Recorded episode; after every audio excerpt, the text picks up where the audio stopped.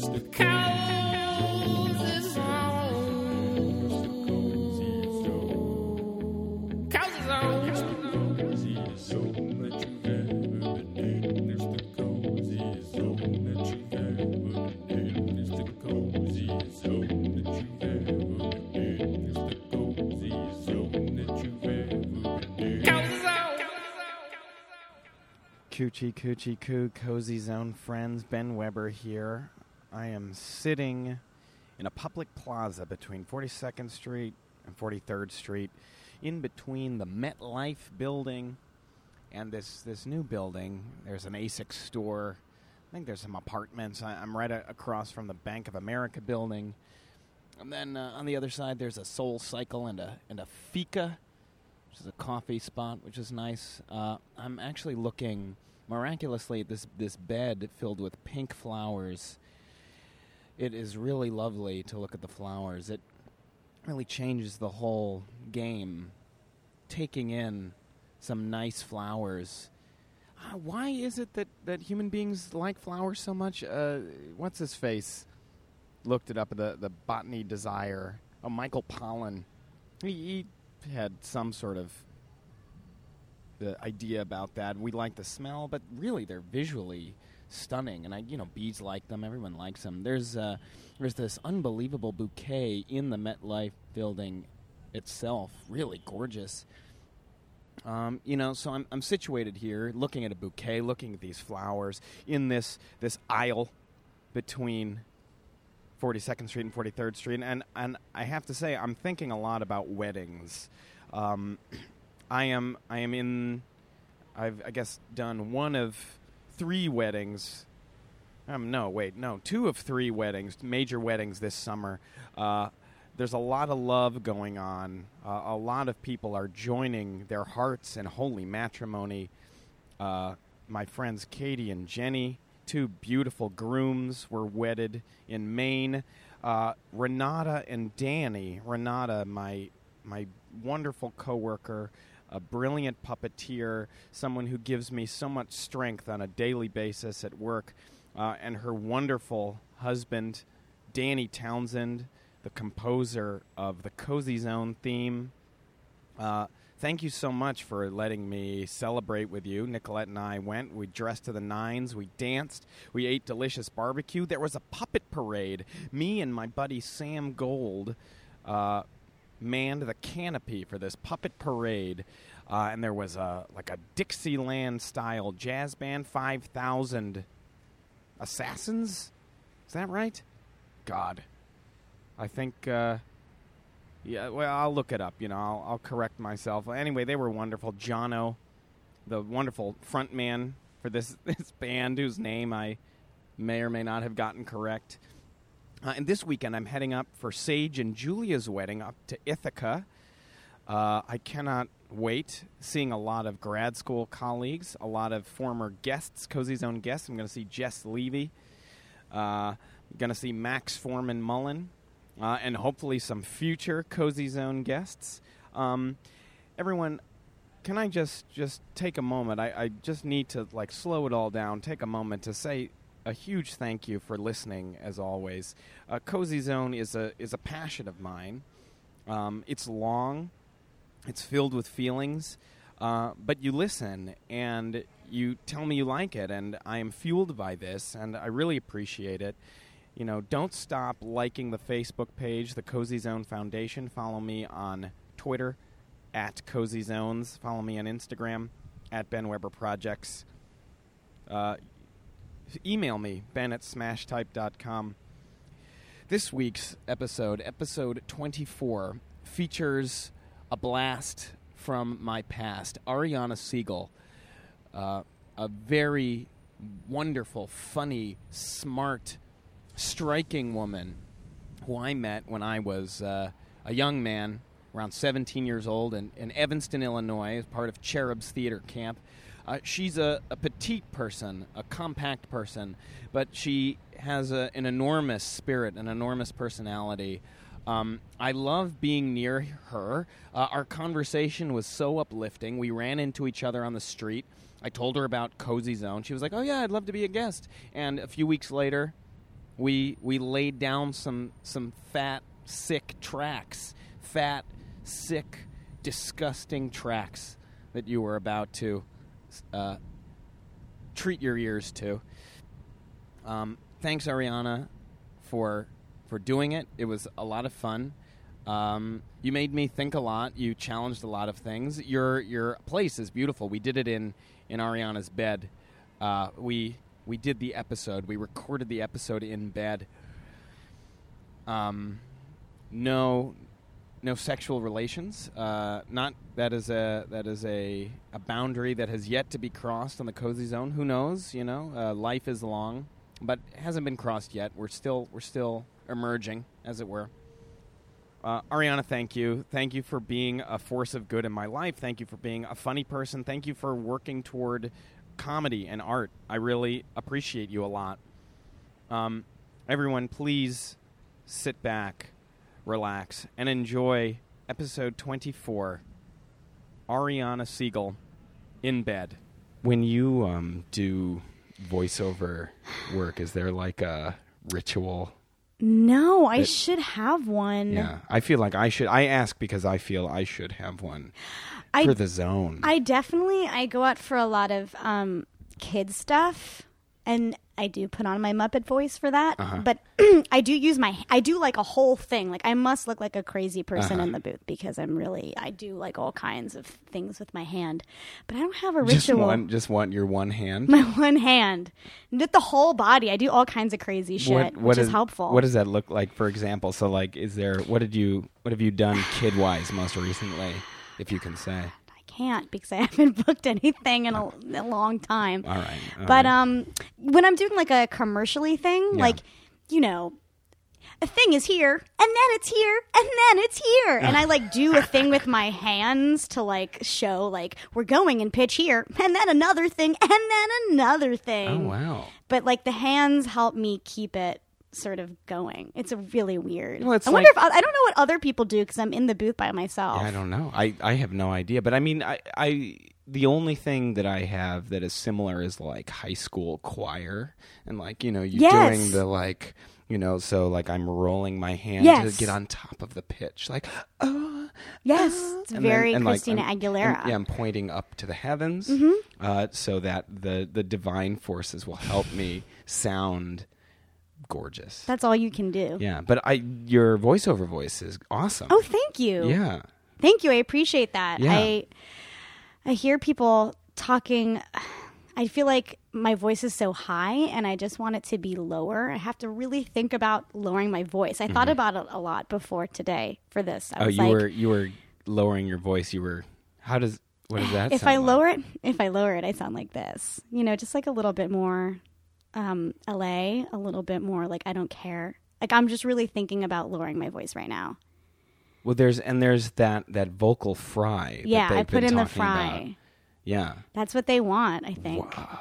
And there, I like I've seen memeing, not memeing, trending articles about like vocal fry and how it's like violent against women. And, it's basically domestic abuse. Well, why? Like, what? It like I understand that, like you know, there are so many types of oppression against women. And, yeah. But I, I guess what I, I don't know what the connection between vocal fry and oppression. Is. I don't know. I mean, I've just read the titles of the articles. I've right. read none of the articles. Yeah, same. I mean, that, and I just, I don't even read, I like read them in other people's like news feeds or as they sort of pop up. Um, but like, what, do the Kardashians have vocal fry? I mean, I kind of feel like when I think of N P R, one of the, I think maybe it's Sarah Koenig, someone was talking about how they got a lot of, um, you know, like flack from their listeners about having vocal fry, but I think of, when I think of vocal fry, I think of the Kardashians. I think of, like, baby voice more than I even think baby of. Voice. Yeah, like Britney Spears. Like, I can't even do it. Like, you know what I mean? Like, just talking, like, up here and just, uh, like, it's really. Yeah. Like, I can only, I can't yeah. really do it. I can only do, like, my cartoon version of it. Yeah. I feel like that is more upsetting than vocal fry. I feel like everyone has vocal fry now because we're not talking, like, Katherine Hepburn because that's not in vogue. Right. That would be weird to listen to cereal as done by Katherine Hepburn, slash maybe that would be great. What, what might that sound like? I don't know. I, I can't even really do a good Katherine Hepburn. I tell you, Adnan, you gotta you gotta talk to us. You gotta talk to the people, Adnan. Come on. I don't know. Where's the phone booth? Where's the phone booth? It's so silly.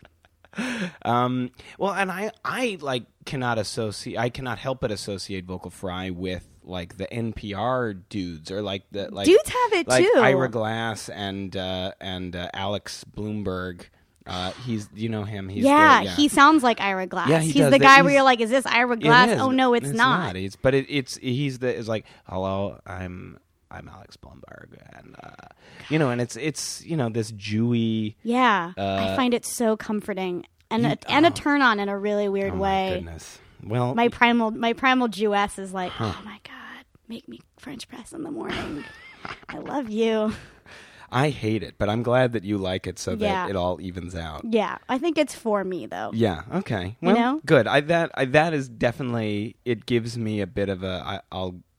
consider it all. I'm like, all right, well, Ari likes it. Okay. Um, so so who are you? Oh, God. Ariana Siegel. But how are you going to ask me that question? I also got a little sad because, like, I wanted you to know already.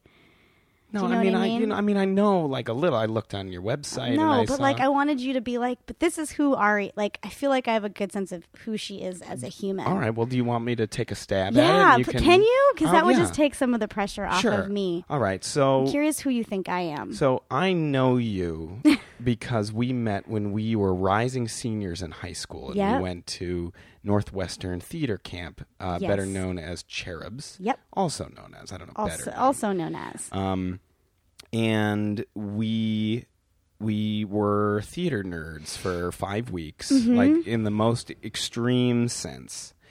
And um, yeah, and I think were you in? You were in Je Ne Sais Quoi. Were we both in that? No, John was in Je Ne Sais Quoi. In my head, you should have been in that. Yeah, no, you were in I was something in serious. Mad Forest with ah, that's Roy what it was. Right. Um, and uh, you were you were this like fabulous clown. Yeah. You know, so mm-hmm. that so like that is if I was to think of like who is Ariana Siegel, you are this like energetic Jewish clown from Florida. That sounds. Pretty accurate, yeah. actually. And you went to N Y U. I did. You reminded me. We both me, did. We both did. You went to E T W, the Experimental mm-hmm. Theater Wing. Mm-hmm. Um, and uh, we, like, sort like... I never saw you I never for four yeah, years. We never saw each other. And then we graduated. And then I never saw and you. And then we never saw each other until one fateful day when I was walking around University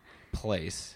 And you were with your friend. Yeah. And I saw you, and I was so happy to see I you. I was so happy to see you, too. I, I, I totally yeah. dropped my friend. I was like, you're dead to me now. Yeah, I saw Goodbye. that. I saw that. And I, I, I don't know her, this person that well, to be fair. I, I, you no, got that. Yeah, I, I got that. Well, you're new, you were new friends, and we were yeah. old. I mean, we went to high school together, and, like, I mean, I, I think I'm, I'm certain that you were...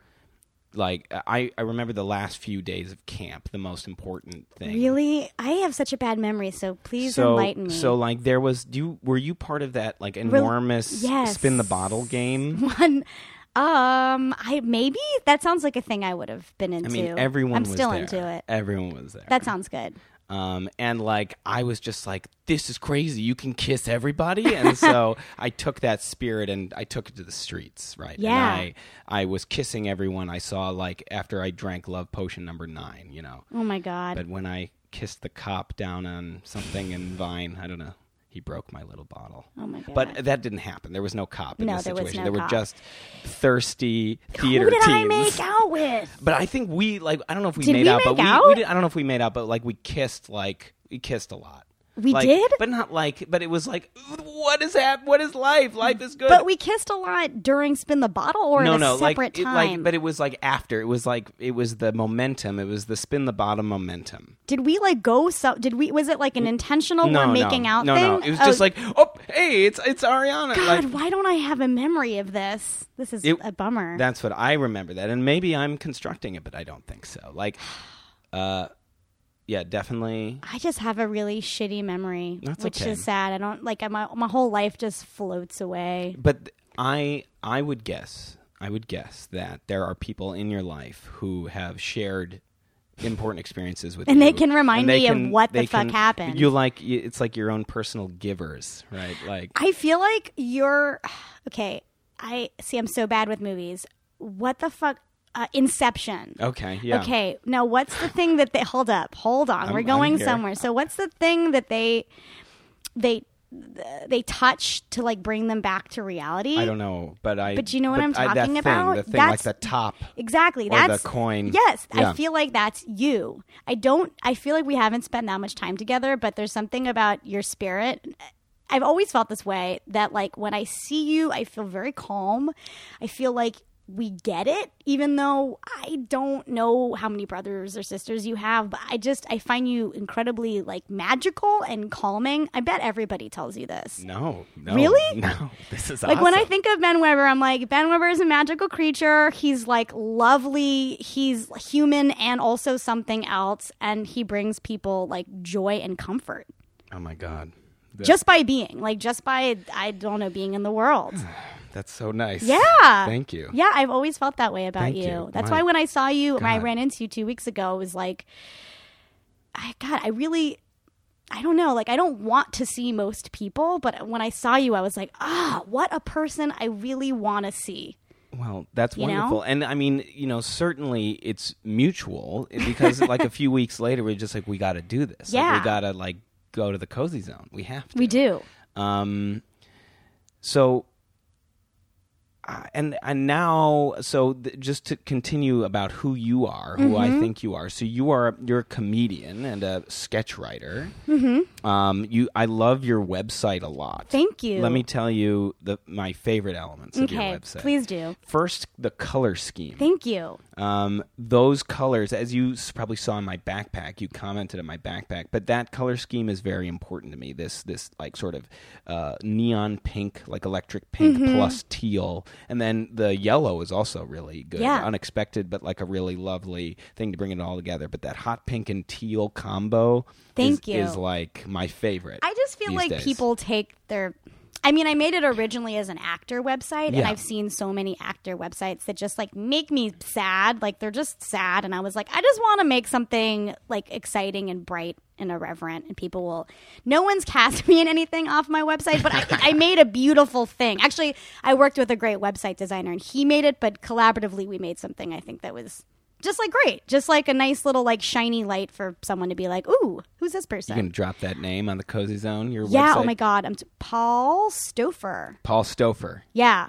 Yes, that's Get his name. Get it up on the interwebs with I don't know if he, first Master of all, he Paul. doesn't live here. He lives somewhere in the Midwest, and I don't know if he still makes websites. Yeah, but work he's remotely great. With Paul Stouffer, yeah. wherever you may exactly, be. Get exactly. it. Get it. Get it. six thousand impressions. Gchat.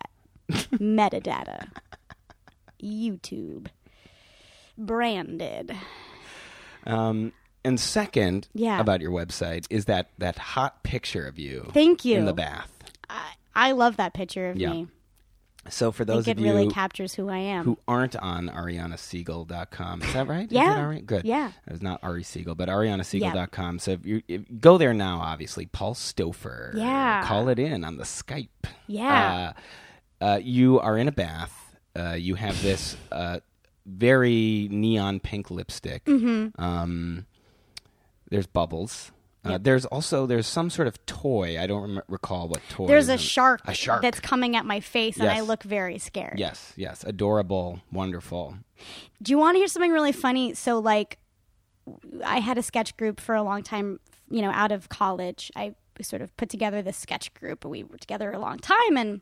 Uh, we wrote up. Tell, tell us the name. We, yeah, we we're the People's Sketch Association. It involved some really great people. Did you know Brad Mielke, Todd y- yes. Briscoe, Emma Tannenbaum-Fine, who's also uh, one of my creative partners, and yes. um, just a, Kim Rosen, just great, super talented people, and um, Nick Carrillo. And anyway, we wrote a pilot together, and my character was sort of like this character in this photo, which is just always nervous. And I think part of it is that I'm a very anxious person, and then the other part is I have like crazy like lemur eyes, so I always look nervous. People stop me. Literally, police officers have stopped me on the street, being like, like. by like right by like the World Trade Center, like they clearly have shit to do, and they're like, uh, ma'am, like, are you okay? And I'm like, it's just my face. I'm fine. Get out of my face. Resting. Uh, Resting scared face. Scared faced. So all of this is to say, so we wrote this pilot. We actually wrote two, and in both, my characters were like just these really nervous creatures. And one, the the first pilot was about like how we were party planners, and my character was so nervous she would freak out, and there was a giant butterfly net that one of the other characters would like grab and then like catch me in, because I would always just like be making a run for it. And I also like spent all of my money on like antivirus uh, protection for my computer, even though that's not a thing. And then in the other pilot, um, we were about it was about um, basically like all that characters. Oh yeah, but reuniting as adults mm-hmm. for a sketch comedy show. Um, oh God, what was the? It's a good wh- premise. What, what was the the lady with three names? Michelle. No, wait, no, no. Amanda Bynes. Uh, no. Yes, yes. Katherine Denberg, or the, no, the larger one. The larger one. She was great. Yeah. Um. So. Darn. Okay. Oh, so anyway, oh, my character in that was like a very successful child star that then had a breakdown and had to go to a farm and like lived out the rest of her y- young years on a farm and like didn't speak, and she was basically like Nell. So, we, so I wrote I wrote these characters for myself, and everyone also like gave the thumbs up. They're like, "That's so you." And because of these pilots I wrote, I was like, "Oh fuck!" Like, I think I need to like I think. like this is problematic in terms of how I see myself and how other people see me. And so I started going to therapy because of these pilots I wrote, because I was like, fuck, like this is no bueno. And so I've been in therapy for like six years and that's why. Amen. Amen. That's great. Yeah. I also recently started therapy. Uh, tell me about it. I'm actually just finishing with my therapist, so I think. Oh, you're, I'm, you're wrapping it up? I'm not done. I'm not done at all, but it's, I think like you're with someone for a certain amount of time, and I just... It's like I could hear her voice in my head if I have a question, so I don't feel like I need to pay the money to see her. But I, I love her, and I want her validation yes. and her, her love of me so deeply, and I know that that crosses like all kinds of boundaries. Does it?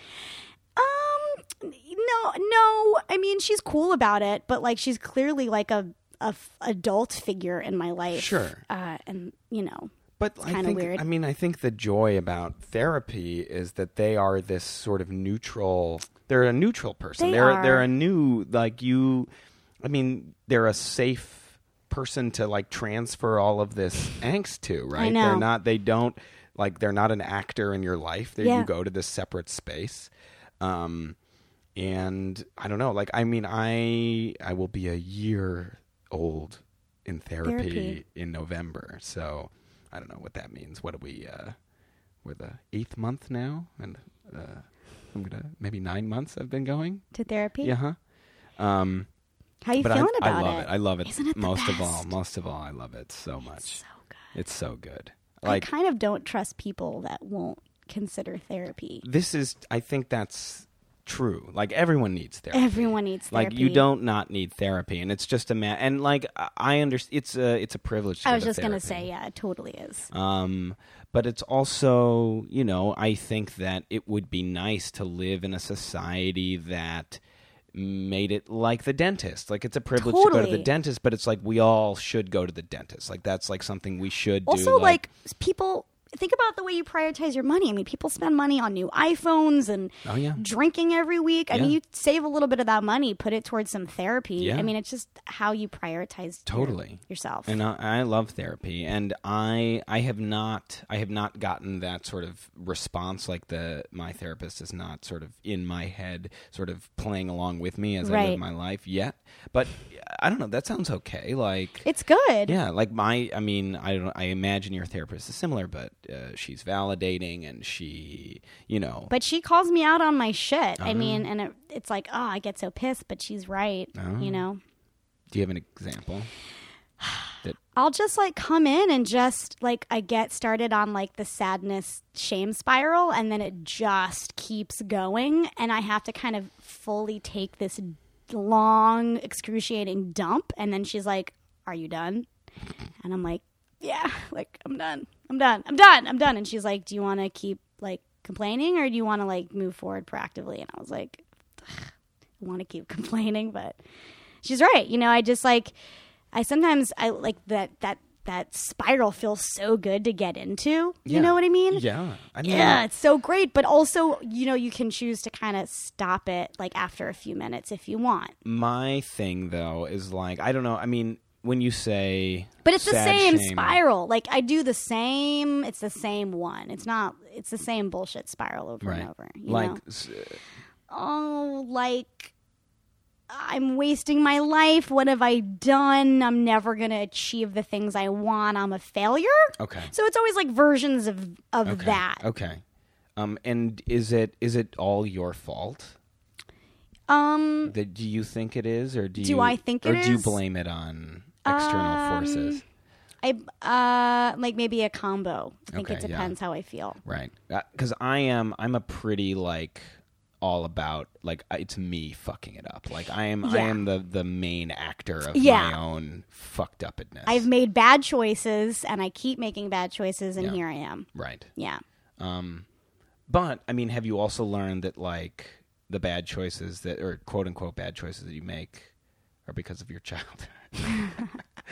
Or uh, yeah, we yeah. talk talk about my yeah yeah. yeah. I, I know, also we talk about these things. Yeah. But also, I've you know, that. um. I haven't learned it, but I've I've heard. I've heard about it. Yeah, I mean, my therapist always says you can't unhave your history, which is true. We yes. marinate in whatever we grew up in. But yeah. also at a certain point, I think, you know, y- you can you got to move past it. I think yeah. you can always point to it and be like, okay, X Y Z caused this thing. But I don't know, at thirty, it's like, yeah, I could always be looking back, or I can just like move, you know, work through it and move past it, or else you're kind of always stuck. You don't want to always be stuck in your childhood. No. You know? What What brings you the most joy these days? Mm, I've been thinking about that a lot, and I feel like I didn't. I thought I just was moving forward towards some sort of sense of what success was, and then I was just sad a lot, and I was like, well, why do I do this? And I just... I love making stuff. I love having an idea in my head, like, and then in a month, it's...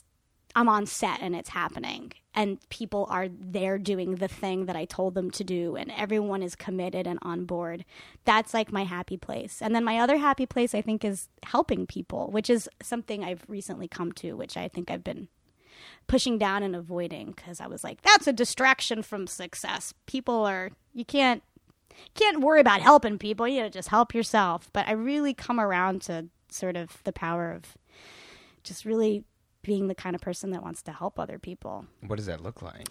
Well, I've been thinking a lot about life coaching, which I know is this like weird Gwyneth Paltrow white people thing um, that I'm like not super into, but I like the idea of encouraging people to go for their dreams.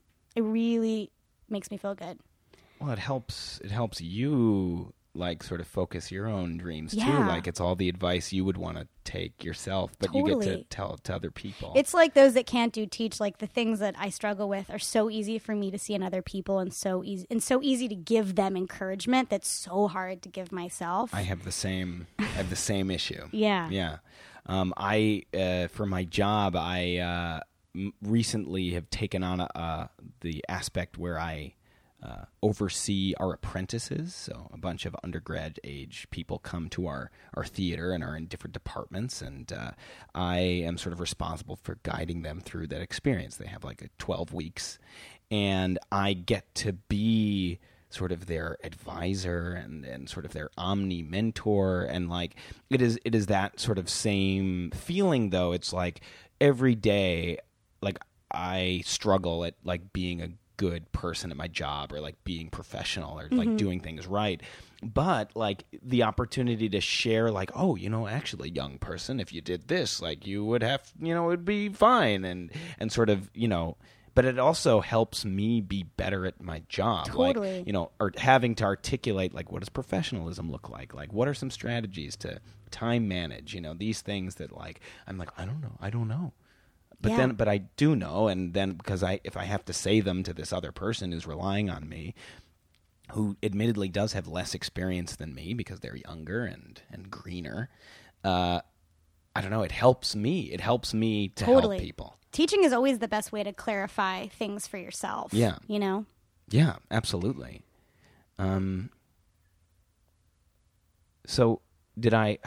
did I get who you are? Like what? Who? Uh, yeah. Are, well, I, I mean, feel like I get. I I feel like I struggle with like these two people. One is like completely self-involved and like trying to achieve something really large that seems impossible and is like cynical and funny, and then I feel like there's this other part of me that's like, I just want to help people. Also, mm-hmm. maybe I could just live on a farm and mm-hmm. like do that thing. Yep. Like I, I they're so extreme. Like most people have very normal wishes and dreams. Like I would like to be a dentist and like I can live in a house and have a partner and like these are totally achievable Dude. things, but I'm like, I'm either gonna make it or I'm gonna just like go to the forest. Like I don't know why I can't have like normal people aspirations. I would argue that there are no normal people with normal aspirations. I mean, like, you're probably I right. don't think I mean do you know anyone like the people I'm from Florida. I know a lot of people like that. Okay. I mean, no, these people, I'm not trying to minimize these people's no, lives. Totally. They live big, extraordinary lives, yeah. but the things that they want are achievable things, and then they do the things. And it's like a very, it's just, it makes a lot of sense. But also, like, you know, I, I'm I'm thinking about who you are, and I'm thinking about these these joy factors in your life. And, you know, what you described to me as like a joyful moment is what I imagine is like coming up with a sketch or yeah. coming up with some, you know, a video concept. Like when you say set, like I imagine like, yeah, a, like, a, yeah, like a video sketch. It's definitely, it's definitely through video. And it, that's yeah. your, that's your medium. Yeah, it is. Yeah. Um, but like, you know, but that is... It's so achievable. Like there, you know, for the, sure. You know, like doing that. I mean, you know, people. You well, it's less the doing of it and more the like. You know, how do I make this my job job? Right. You know, because I've been doing it for a long time and it has been my job. You know, I, I freelance a lot, but yeah. how can I do this all the time? You know, how can I do this thing that's so joyous and I get to do it here and there and it's so wonderful? How can I do that every day? Like, what an amazing life that would be yeah. if I could just do that every day. So that's sort of like, that's the dream. And then, you know, and then you listen or I listen to like podcasts about like famous creative people, people working in the field of comedy, and they complain about their jobs and like all the time. I'm sure I will complain because yeah. it's in my nature to complain. Yeah, yeah. No, but I'm like, I know that like, you know, I I have a very like lovely dream job, you know, like I, I'm working in a in the education department at this theater. Yeah. Uh, New Victory's awesome. Yeah, yeah. And it's like really cool and I get to do a lot of great stuff, but it's like it is so much, you know, and it is like there the stakes are so high mm-hmm. and the, you know, sort of uh, I don't know, the the the neutral is world class is what I like to say. Like the the, the balance is zeroed at, at world class mm-hmm. and like if you're not doing world class, if you're doing anything less than that, uh, you're not really doing what you're supposed to be doing. And that's like that's high pressure and like it's yeah. very stressful. Um And and so like, you know, so there's like there's complaints there. Like it's, you know, it's it is like on paper this like right. I hear I see know. where you're going with this. And I so do. and so like, you know, the project is or like the life project is, you know, we how do we find and then that this is the other part of like your joyful thing is helping people and, and you talking about self-help, like, you know, that is that is like sort of stoking the fires within, right? So that it, you know. Yeah, I live in this really weird place in between. Like I feel like I live nowhere because I don't live in one of those places yeah, well, fully all the time. Yeah, and I don't think anyone lives anywhere fully. I mean, maybe they do. Maybe they do. I but like, you know, people are complicated. Yeah. Um, I guess as I get older, I worry I really need to streamline and I'm too scattered in my goals and but, but my dreams. Everything, so, right, so you went to E T W, I, I went to Gallatin. Oh, right? My God, we're the worst. We're like the worst examples but of no, that. No, or the best examples but, but of so that. But so I would say that like, you know, a Gallatin education and maybe E T W, I'm, I'm getting caught up. We're going to talk about where we are in a oh, moment. Oh, right, duh. Um, because we got it. But like, this is good. We're we're Getting juicing it. it up here. Um, you know, there is there is a skill to finding the coherence in all of the things that are true about you and all the things mm-hmm. that you do. Like because there is coherence because it's you and you like to do things and like, you know, it is correct to uh, say yes to the impulses to go to the things that you like to do, even if they seem disparate on paper, right? For sure. But there is coherence in it. Like, I think I feel a real pressure, and I'm sure it's self-imposed, to like really know what my brand is and like sure. how to sell myself sure. when I'm at the bar talking to people. Sure. And I feel like that really fucks my shit up because... Where does that come I from? I don't know. I don't know where that comes from. I, and like, do you like people who have a clear brand the best? Like you, Ari, do you no, like them? No, I don't. And maybe they're successful, but like... I don't like them. Yeah. I like when people do totally random things, like different than the, what they're known for. You no, know what I yeah. mean? I love that. You know, like, I mean, Larry David did this play, which I didn't see. It was expensive and apparently wasn't great, but he did it. Like, he did it. Like, yeah. he fucking did it. And like, I want to be the person that feels like, no matter how old you are, you can try something new and you can get better at something. But I don't know. I have this really weird negative voice in my head that's like, pick a thing, have the brand, do that. You're you're all over the place. Yeah, but but you don't. I think you gotta you gotta. Gotta as let go of that. Cliche as it sounds, or like just follow your bliss, you know? know, like do what makes you happy because that's that'll make you live forever, you know. And yeah. like that's the, I mean, that's like the real goal is to like live free from sadness, and like this is why both of us are probably going to therapy, like you know. I think so much of it is having just like pursued acting for so long. Yeah. I think that really gets into your brain sometimes in some some really unhelpful ways. Because actors are not artists, maybe. Well, no, they're definitely artists, are, but but are they? Are they? Like, I mean, um, I mean, do they have? Do I guess I my bias? I mean, I'm sure actors listening to this will be like, "Fuck you." Well, duh. but so but listen, so my bias is that in in sort of the current models, the actors aren't given a lot of creative agency. Yeah. Right. So there there is a script, there is a, you know, there are a lot of people above them sort of saying, well, this is what you need to do, and if you don't fit this particular, you know, if you can't deliver this exactly as it's written and as we envision it, we'll get someone else. Well, you're basically the paint. Right. And, and right. you know. Yeah, but that's and that's no good, right? And that's, I mean, that's dehumanizing. I think that's why a lot of actors start doing something else. Yeah. And they either abandon acting or they continue it, but they definitely are doing something else. Yeah, but you are not uh, just an actor, right? I'm not, but I got this like weird, I still have this like weird. You got the Michigas? I got that weird voice in my head that yeah. is like, that would be the best way to succeed because it's the sexiest thing to say at Thanksgiving. I don't know. It's like this weird. I know it's so weird, but it's so hard to explain what the fuck you're doing. It's so much easier to be like, I just got um, a co-star on, you know, Law and Order, and people like clap, and people like they leave you alone after that. Yeah, but like, yeah, I hear you. I totally hear you. Even though I don't want that, I don't care about that, and yeah. I don't even want it. Yeah, so what is like the fantasy? Like what? Like my fantasy? Like if I could imagine myself in like thirty years, like I produce really funny things and I get paid for it and I have a house mm-hmm. and also I I help people in some way.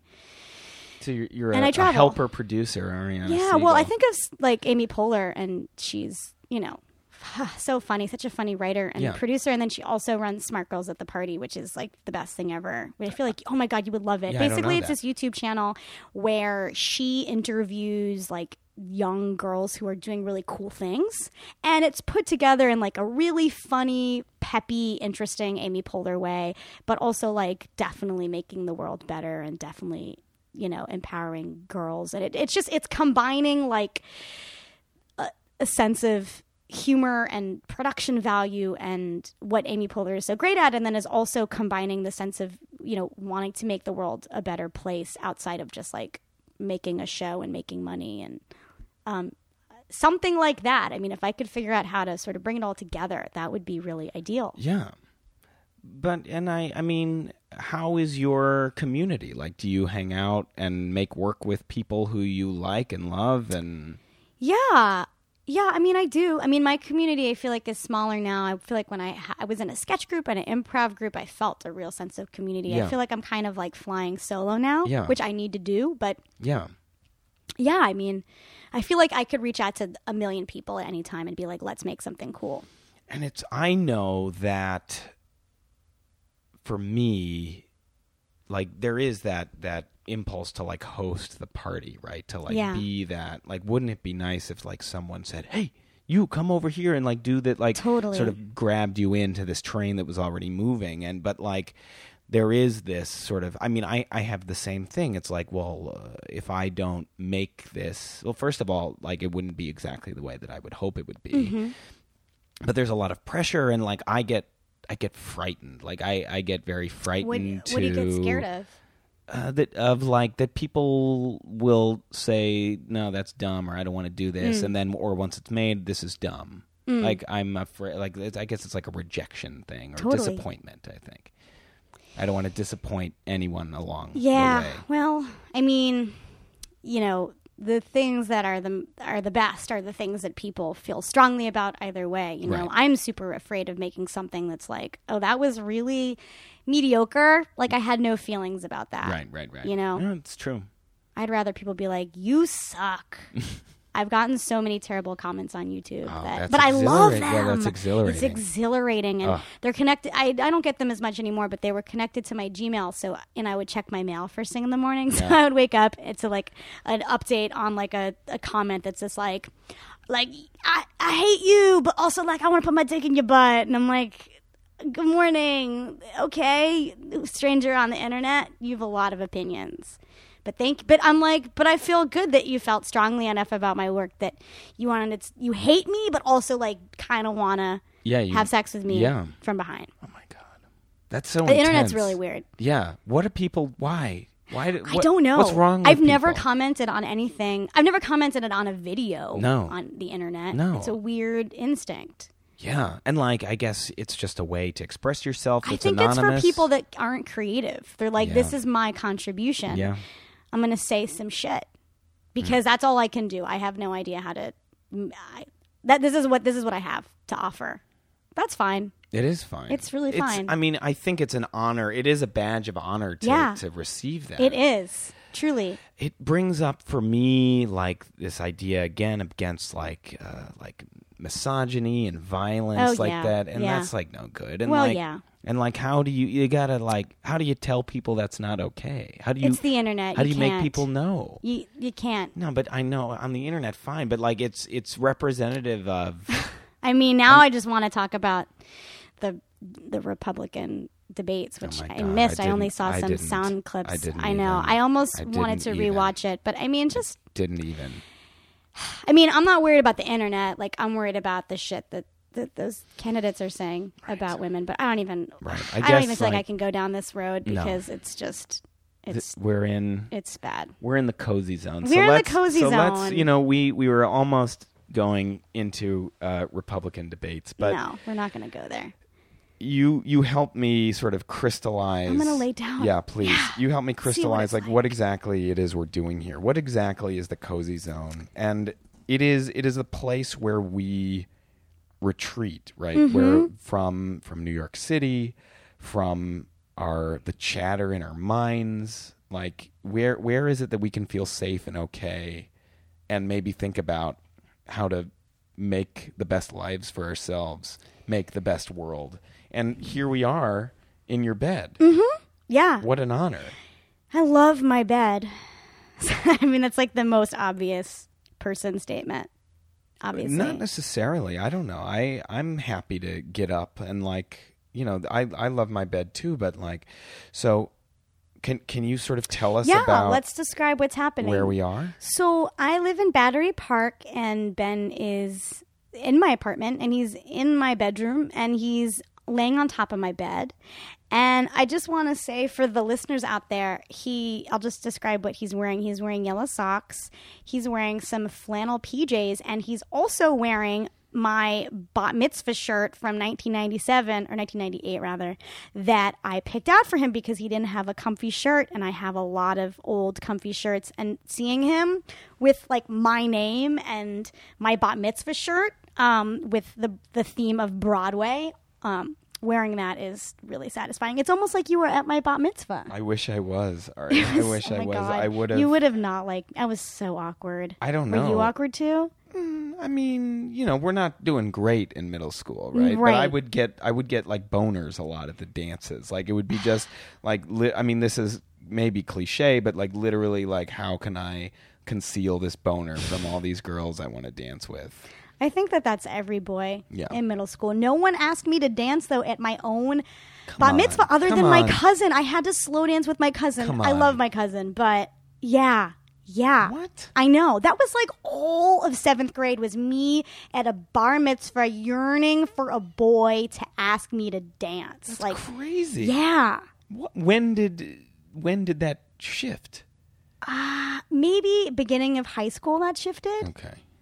But it was a lonely seventh grade. And even my bat mitzvah, I just like, someone dance with me. I wasn't even like, someone kiss me, because I wasn't even ready for that. No, but no, no, no one would even dance with me. What was your parsha? Oh, my God. Fuck. I was like, walk. My mom is going to be so pissed off. It's like, what? Do right, walk with God, some shit. Oh, God, I don't remember. Do right, walk with God. I don't remember. I wrote a whole speech about it. I don't remember. It wasn't anything like super, like tent pole, like uh, that was like, mine. Like the burning bush or oh, tent pole. Oh, mine yeah, was literally like... about tent poles. Mine was, really? Mine was about the tabernacle, the dimensions of like the portable. That's so boring. What arc. was? Did you? What was your bar mitzvah speech about? I, I was like, oh, like, isn't it interesting that God, you know, pays so much attention to how he, like, all the details of this this tabernacle. God is really bored. Well, but just like he pays attention to the details of mankind. Oh, my God. Bar mitzvah speeches are my favorite. Mine, so too. Much. They're so good. So good. That S N L character is great, and I feel like there's more to be mined there in terms of the comedy. I don't know of, it. Oh, my God. There's... um. Oh, I forget the actress's name, but she does a she does like a bar mitzvah boy oh my God. impression and speech. But I just still feel like there's more to be done there, because that shit is so weird and awkward, and it's yeah. so like white and privileged, and it's like I I worked in a soup kitchen for two weeks, and like now I understand like what it's like. Like the Jews were in the desert, and like I get it. It's like you were thirteen, you don't know fucking shit. No, who knows? So. We're looking out yeah. into the Hudson. Yeah, we're on the Hudson. I'm looking at Lady Liberty. I'm yep. looking at the the loading docks of New Jersey. Yep. The glow of sunset. Yeah. I love wearing this shirt. It's an honor. Mm. You're wearing uh, some jammy pants, sort of like a... Yeah, like hippie jammy pants, yeah. which is like just... Just F Y I, when I die, just please bury me in hippie jammy pants. Like, don't put me in some, like, p- like pantsuit or, like, some skirt suit. On the record. On the record, when I die, first of all, cremate me and make me into a tree. Have you heard of the new thing where, like, you, they cremate you and then Oh, they, yeah. Yeah, make me, definitely make me into a tree you because, got it. come on. You got it. The earth, okay? Yep. Okay, so, but before that, when you cremate me, put me in these fun jammy pants, yeah, like so they're, hippie it's, pants. It's like, uh, I feel like a, a couch fabric was similar yeah. to this, with sort of um, some like sort of Mayan or African geometric shapes. Uh, there's like cream and red and black. Yes. Um, little shapes. Yeah. In, in a dense pattern. Mm-hmm. Um, you're wearing a, a tank top. Ho- a holy tank top. Yeah. Don't get confused. Don't think that this is like vintage. I bought it with the holes because I'm trapped in my youth and I don't want to grow up. And it says, oh, on it. And then I've been wearing it lately and people just will scream, oh, at me. And I'll be like, what the fuck? And then I realize they're, it's my shirt that says, oh, it's really that, stupid. That's awesome. I was wearing a Celebrate Brooklyn t-shirt after helping my friend move up in Harlem. And someone came up to me and said, no, I will not celebrate Brooklyn. I was like, God damn it. I love it. I love that he was so mad. He was so mad. And I was like, not ready. I didn't need that right then. No. I was just like, I'm hot. I just helped a friend move. I just need not. I, I don't need to be yelled at. Also, me wearing a shirt is like, my shirt is not like directions for you to like have how to have how you should live your life. Like no. It's a shirt. Yeah. It's not for you. But also to be, I would like to say, oh, like I know. In, in response to your I shirt. know. It does that. Yeah. It does that. But anyway, this is like, if I could just wear this every day, I would be really happy. Yeah. But I can't because I look slightly homeless. No, not at all. I mean, I look like Brooklyn homeless, but like I still...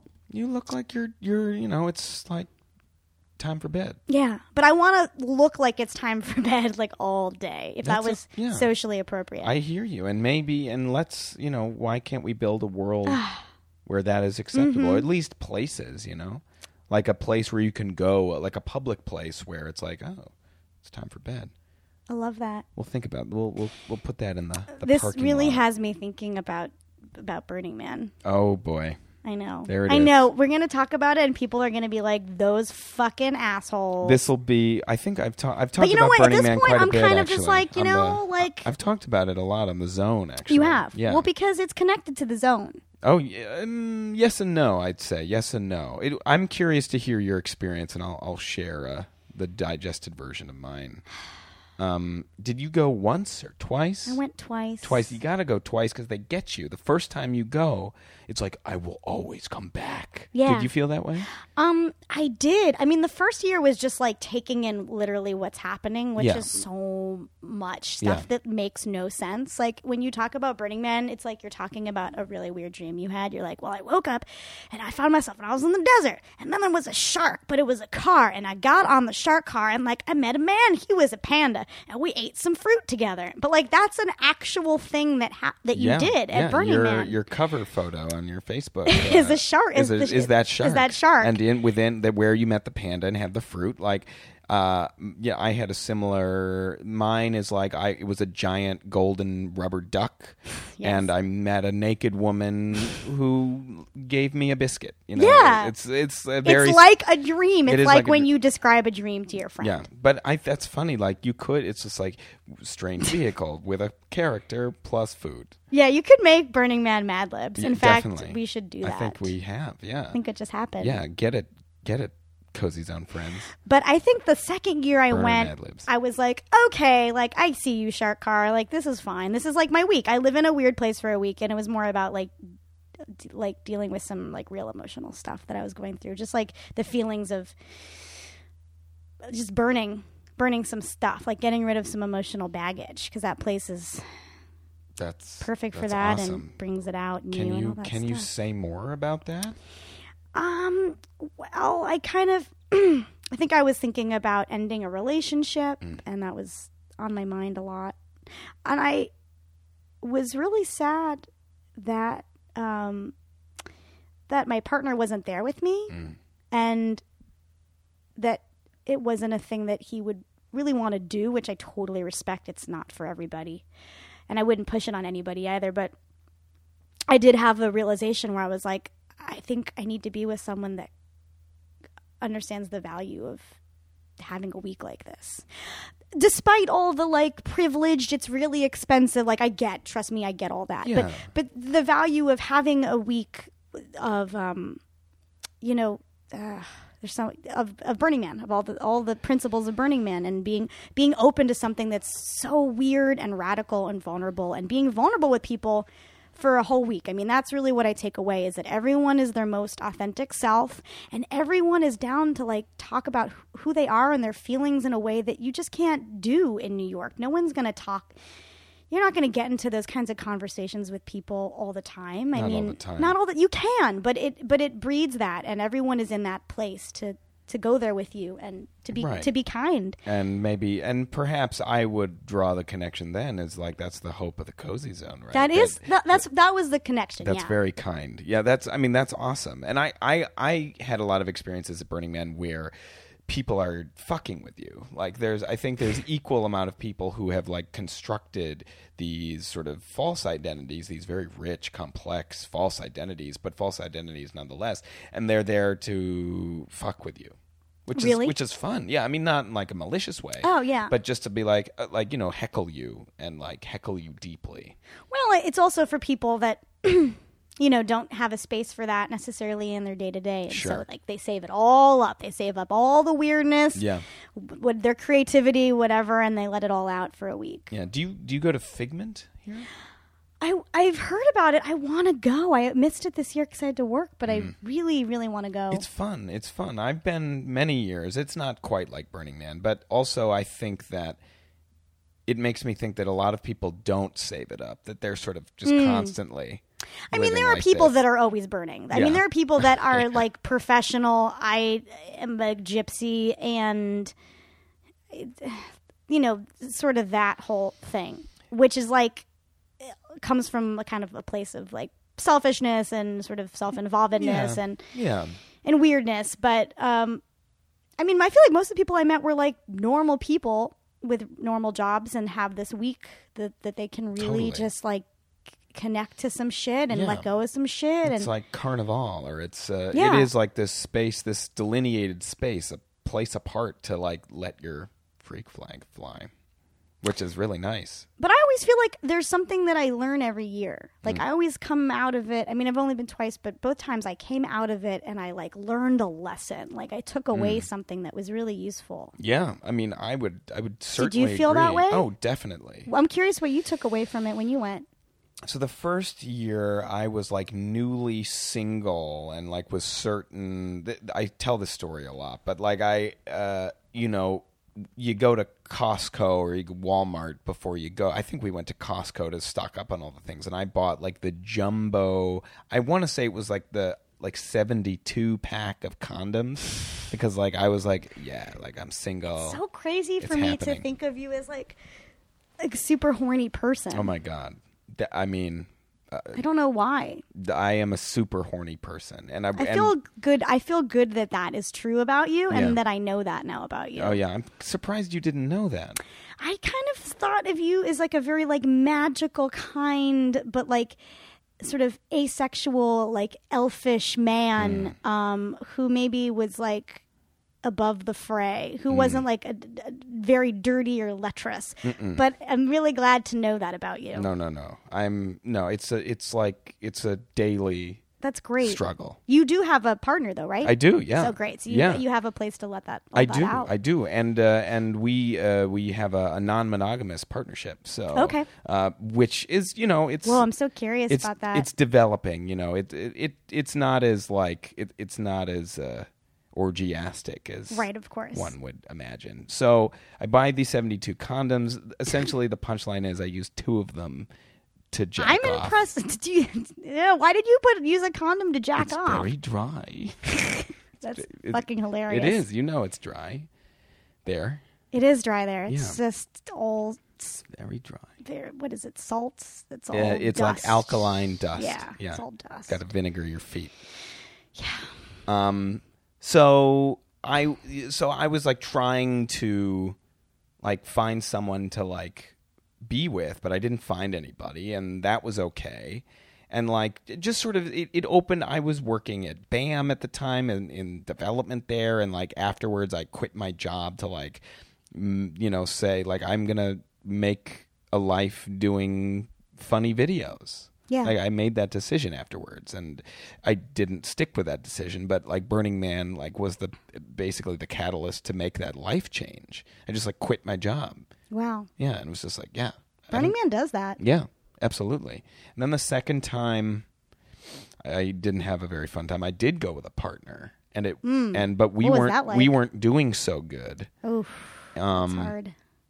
And it was like really awful. Like and we like sort of we had we figured it out afterwards and like went on to, you know, have a sort of a long, difficult relationship. But uh, sounds great. Yeah. But uh, it was hard. I think I guess what I'm saying is like I, I hear what you're saying about you would want to be with someone who would want to take that week, but also it might have been also really that's fair painful. I mean, I definitely hear that about yeah. about people that um go with go with their partner. Yeah. I mean, yeah, for sure. There's a certain like abandon or a certain like I don't know, like I was I was in a stage in my life where like it was I needed to like cling very hard mm. to her. Yeah. And like, you know, I wanted to be in sort of this codependent knot. Mm-hmm. And that is not what she wanted, I don't think, and not what Burning Man yeah. allows for. It does not allow for that. No. It does not encourage that. No. You just are sort of on your own journey. Yeah. Which is great. It is great. Because I also just think you're never that alone. Like, no. Certainly you're never that alone in New York. And, you know, being out in the desert by yourself. I mean, really like biking out there. So yeah. that, that trash fence. Yeah. And just sitting by yourself in the middle of fucking nowhere and yeah. just being alone is so amazing and powerful and sad. It's like, it's just, it's all the things, and you just don't get that ever in your life, you know, you to really sit with yourself no quietly in a quiet space, in a space also like a very like a a hundred percent intentional space yeah, where like totally. every where it's this huge community that like has been built from the ground up for the purpose of all of this, and for like for people to keep building and keep maintaining. Like that, I think, is the magic of it.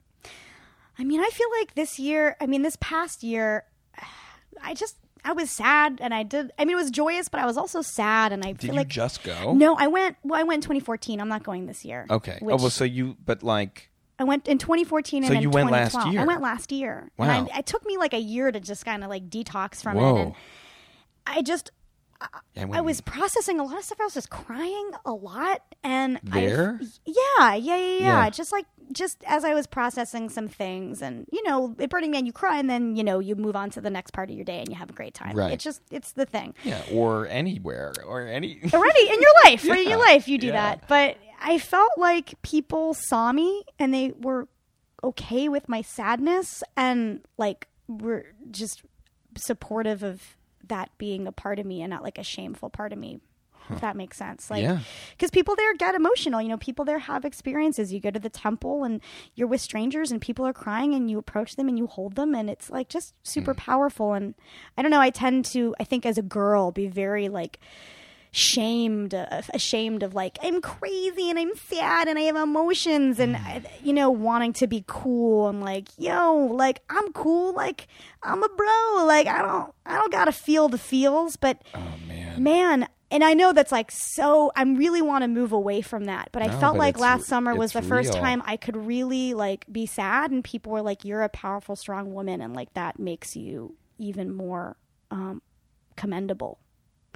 It was just like the first time that I feel like anyone had said that to me. And it was really good to feel that way, because I feel so much pressure to be really funny and like be cool. And I don't always feel funny, and I don't always want to be cool with my feelings, you know? I do. Yeah, I'm like, I I am sort of vibrating very intensely with what you're saying. Like, yeah. sort of, you know, the idea of like gender roles in society, and again, violence and what that does to people, and like what happens when we don't conform to what the societal expectations of our gender are, and how painful that is for yeah. everybody. Um, and I'm so happy that you felt sort of validated in that. And I, I hope that, you know, that'll continue. But yeah, I mean, uh, it, it's there. I I've been thinking a lot about, I've been thinking a lot about like comedy and fear, and this project, Cozy mm-hmm. Zone, and like vulnerability, and uh, I mean, just sort of, uh, I don't know, like uh, it, it was very emotional listening to you say all those things and talk about like being, uh, just being. Uh, It being difficult to,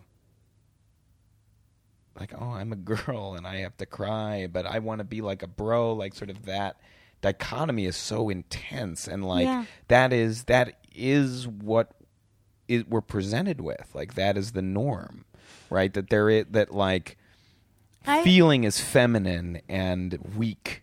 Yeah. And that's fucked. Well, it's stupid, especially if you're a creative person. You know, your feelings are, that's everything. That's your power. Yeah. So, you know, you really want to, you do want to really dig into that. And then the most powerful performers, the people I look up to, are the people that, you know, make me, that go there. I mean, I yeah. think of like, you know, Robin Williams, and, yeah. you know, he passed about a year ago. And yeah. I think about why he's my favorite. And it's because he so, so fragile and so vulnerable, and could could get in touch with his sense of sadness, and but also like his sense of joy. And um, you know, ideally, as I as I mature as an artist, I really want to be fearless with. You know, the joy is not so hard. But the joy is like an obvious choice. You know, I get it. But is it though? Well, like, I, I mean, the, I think this. I think the presenting your sadness and your realness uh, is is definitely hard. Or it's yeah. harder for me. I don't have as much practice with it. Maybe sure. other people do. But yeah, that's that's really what where I'm at is really like showing that part of myself and having it feel like a like it's it's not a separate part of me, but it lives in conjunction with yeah. the joy and the goofiness. Yeah. God, and it's so hard, like, and it's truth like that. So what you're saying, like, if you are able to console or, or uh, reconcile or, or negotiate those two things, that is the truth, like that, you know, and that is what you're striving for in art making, I think. And I think, like, in, you know, you were talking about gender, you know, these sort of, like, gendered ideas of weakness and strength and... Yeah. I mean, to be completely honest, I don't feel like I've ever had a partner where it was like your anxiety and your shadow and the dark, sad things about you are also make you beautiful. Mm. I feel like it's been like, okay, like that's something you should work through or work on mm. or it'll be cool and things will be happy again. Right. And like, I don't feel like I've ever encountered someone that that I've ever dated someone that can hold that and, and there's space for that. And that that is a, also a, a great part of me because yeah. it is, it is true. It is true. And I think, I mean, I think it's really scary. I think people are really scared to dip into that yeah, darkness. I totally get it. Yeah. And, but also, I mean, what you're saying is absolutely true that it is beautiful and real, and just, you know, just because you don't have to be happy all the time yeah. to be beautiful or or good. Mm-hmm. Yeah. Oh, yeah. The sun is setting. The sun is setting. We're, like, getting in an even more relaxed position on the bed. Yeah. Um... My goodness. I like I there there are so there, I have a lot of feelings. I I entered in here with like a lot of feelings and thinking about like great art oaths and, mm. and just thinking about I, I don't know, like I I I guess I want to go back to this idea of the brand. This personal mm. brand. And because there's something about, there's something that I know I'm afraid of. And I also, I think maybe we'll use this as a way to talk about fear. Great. Um, there is something I'm afraid of, of like committing too strongly to an identity. That like, if I claim I am an artist, if I say that I'm a comedian, if I say that I'm a podcaster, then that opens me up to be torn down by like faceless enemies, right? That it's like, well, no, you're not because like this, and, and they probably don't exist. And these are probably voices that live w- within my own head. But the idea of like claiming a brand or claiming an identity is terrifying to me.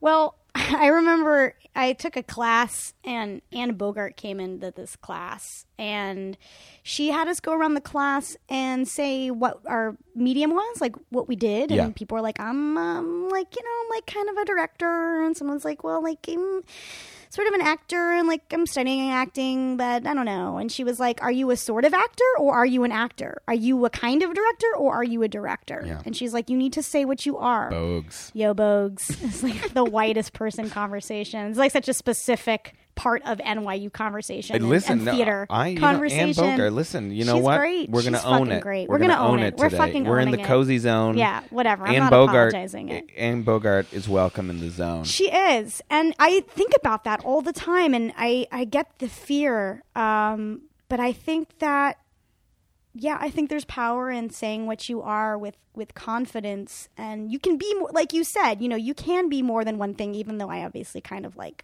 have that voice in my head. I mean, you really can be. Yeah. I mean, if you say you're a podcaster, well, you are, you're also other things. You're right. Also like a thousand other things. Right.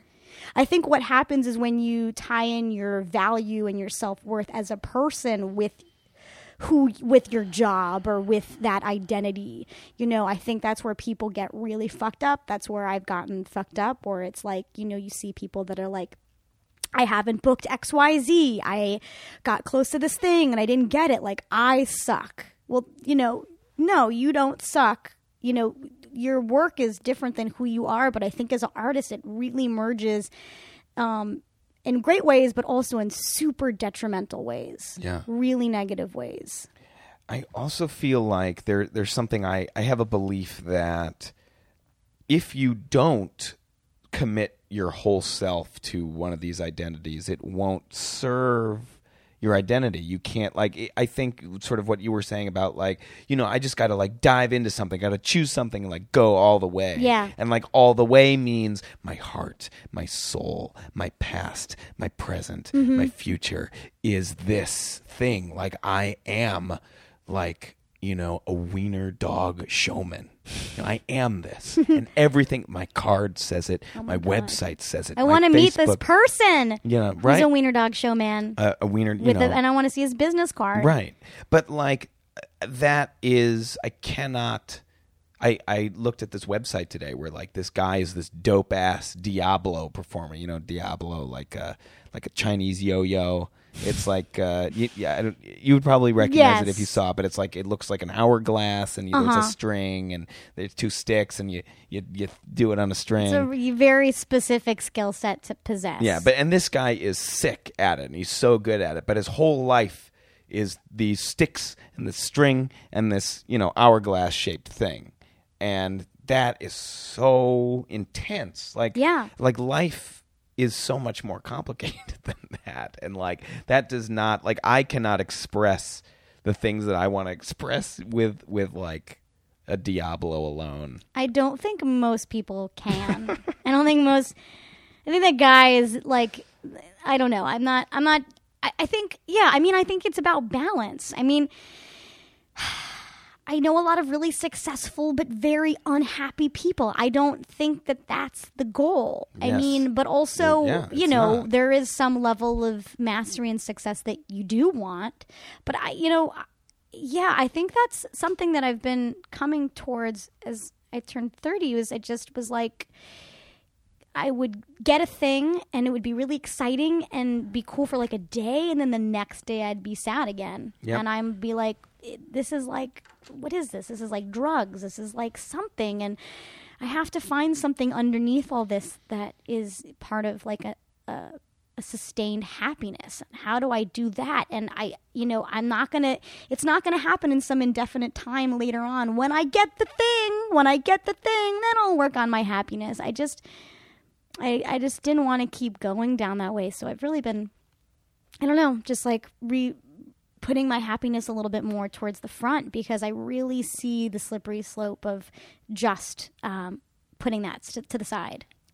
There's something you said, too, about celebrating all of the parts of yourself, right? Yeah. That like really resonated with me. And like you were saying, you've never dated someone who really saw that your darkness and sadness made you beautiful. But like, it, it makes me think, like, what if, you know, sort of acknowledging, acknowledging your sadness is also part of the, the raw material. Oh, like, for sure. You know, and like that, that st- struck me as like, oh, well, like, yeah, like I am like, oh, here's my sadness, but like, oh, it's good. Like this is, yeah. a, like this is, a I mean, feeling. It's all material. I mean, that's yeah. such a great thing about being a creative person is yeah.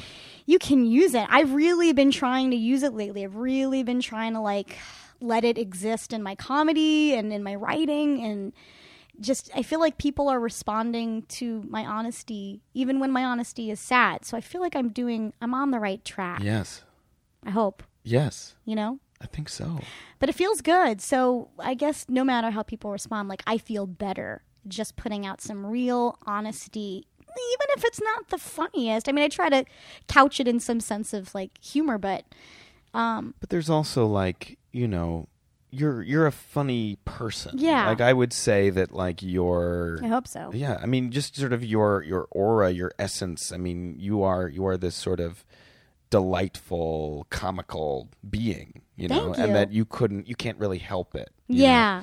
And I think I think that's hard too, is like, you know, learning to trust yeah, man. how people read you and like sort of sinking into that and then accepting that and then trusting that like whatever you do is going to work yeah. more or less. Maybe not, you know, you obviously have to hone it, but like, yeah. No, I think you're right. I think, I, I really think that, I don't know why it, why is it so, why is it so hard to trust that? Why have I been being a funny person, like literally since I was a small person and I dressed up. I was Ross Perot for Halloween when I was in third grade. Like that was my ideal. Like I was like, I'm going to be Ross Perot. Like this is my Halloween costume. Like this has been my shtick for a long time. And yet why is it so hard for me to believe that I'm funny? I don't know. What don't is know. it? Does suffering serve us? Does... tearing ourselves does I, it I just worry that maybe it'll go away or right but it hasn't it hasn't yet no and I you, mean I do think that there are people that I look up to that also have these thoughts. Like I don't think that oh yeah I think everyone I mean, yeah. everyone has this, everyone's worried about this and yeah. I mean I mean this is like the generative anxiety. I mean I that's what I have like I yeah. have that um god I yeah so much. Maybe it's not really about getting rid of it, but dancing with it in some productive way. Yeah. Or maybe, you mm. know, just doing something with it, whether it's acknowledging it and letting it go or like really being in just, you know, just being aware that it's there is probably helpful. Yeah. I mean, that's probably all you can do because I don't know, once you once that goes away completely, then like when then you're making Adam Sandler movies. You right. know, once you really are like, I'm the best, I don't need to try, then you're, you know, making like offensive Adam Sandler movies. Yeah. And who wants to do that? No, no one. Nobody. Yet, no except one Adam Sandler. Um, the uh, I think I got to switch out the batteries. Okay. Of this little device. Great. And this and but before I do, um, do we need to go to our sponsors? Uh, Mailchimp. We, we do need to go to our, our sponsors, but our sponsor Squarespace? is uh, it's actually the Cozy Zone Foundation. They're the they're the sole sponsor. Great. Of this of this show. Um, and they, uh, they give, they provide uh, a grant of unlimited funds. Amazing. Uh, to create a collaborative project, uh, between the guest and host of Cozy Zone. Great. Um, and so, uh, when we come back, we're gonna, we're gonna propose, uh, our project. Oh, wonderful. Great. Great. Uh, and, uh, here's a word from the Cozy Zone Foundation. We're back, friends. Mm. Thank God. uh, Um, there are there are a lot of beautiful photographs Thank o- you. on the wall here. There are there are some elephants and binoculars yep. and a little hippo, a yep. pile of pennies. Uh, I guess the thing that has been catching my eye most is like this glass rod. Oh, so it's my little Buddhist uh, chanting area. Um, so there's all kinds of things on my little altar over there. What's yeah? What's going on, so, on your altar? Yeah, so I I started practicing Nichiren Buddhism.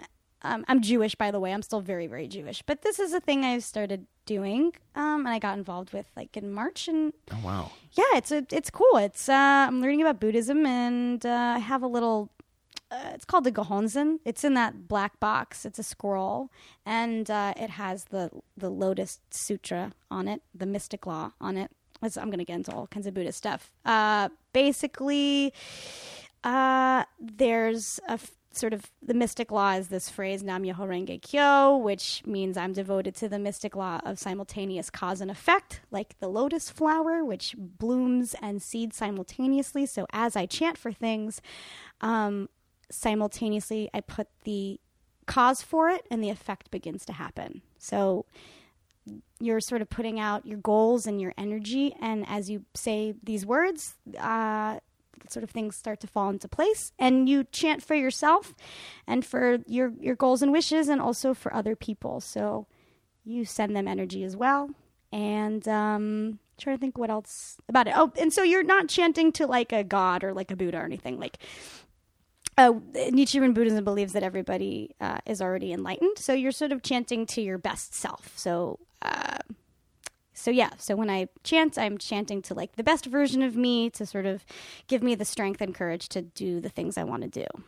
So that's that. I hope I got that right, because I'm still learning about it. So I mean, anyway, know, that's my little who's, altar. Who's yeah. not learning? But thank you for for letting us in on that. That's yeah. awesome. Oh my God. I started doing it in a completely selfish way because my I had a few actor friends that were like, I started doing this and I was booking everything. And I was like, well, fuck, man, I'll try this shit.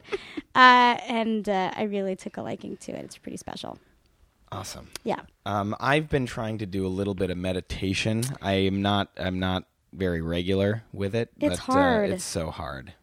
Um, yeah. It's hard. It's hard to do anything regularly. It's hard oh for God. me to floss regularly, yes. and that's like basic hygiene. I know, but uh, you know, it, fl- it you pay like I sort of do binges and like fasts. Yes. Uh, and I've just started flossing again. I'm in the blood phase, where my gums are like I want them, like you want them to be hard. Yeah. Um, but they're not yet, and so like I'm like. I think it's a good sign when they bleed, though. I feel like there is th- that's bad. Well, that means they're soft and yeah. weak, and that means that like in that means you're prone, weak of spirit, prone to infection. No, I mean, uh, yeah, and so then like plaque can get in there, but like you, you, yeah, you don't want them to bleed. Okay, yeah. Um, but I, I've really never gotten like I, for me, like. I love, like, it's like, oh, yeah, like, I'm really, like, it, it means that I'm, like, achieving something. You're getting in there. Yeah. If it's bleeding, you're getting, yeah. you're getting in the nooks right. and the crannies. That's right. The cozy zone. The cozy zone of your mouth. Oof, Ugh, gross. Gross. Um, but anyway, I, I, I like floss. I hope to floss more. I, yeah, I'm we commi- should all be floss. Everyone yeah. out there, everyone should be flossing. Like, just do it once a day. And also, my dentist said, do it at night before you go to sleep. Mm-hmm. That's the most important time yeah, to do it. Which I, then, I definitely don't do it yeah. then. Oil pulling. I don't know. I've heard of this. Have you done this? I do it every day. Really? Every day. You Co- gargle oil for twenty minutes yeah, every day? You gargle it, but you, you take a spoonful of it. A spoonful of coconut oil, a delightful flavor. A I delightful do love coconut oil. oil. And I'm holding. I'm I holding know. I wanted dog. to say something about I, it. Um, I I heart you. I'm holding your dog with a hoodie.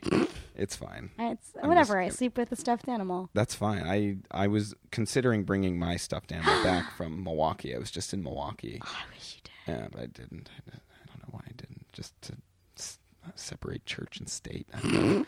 Um.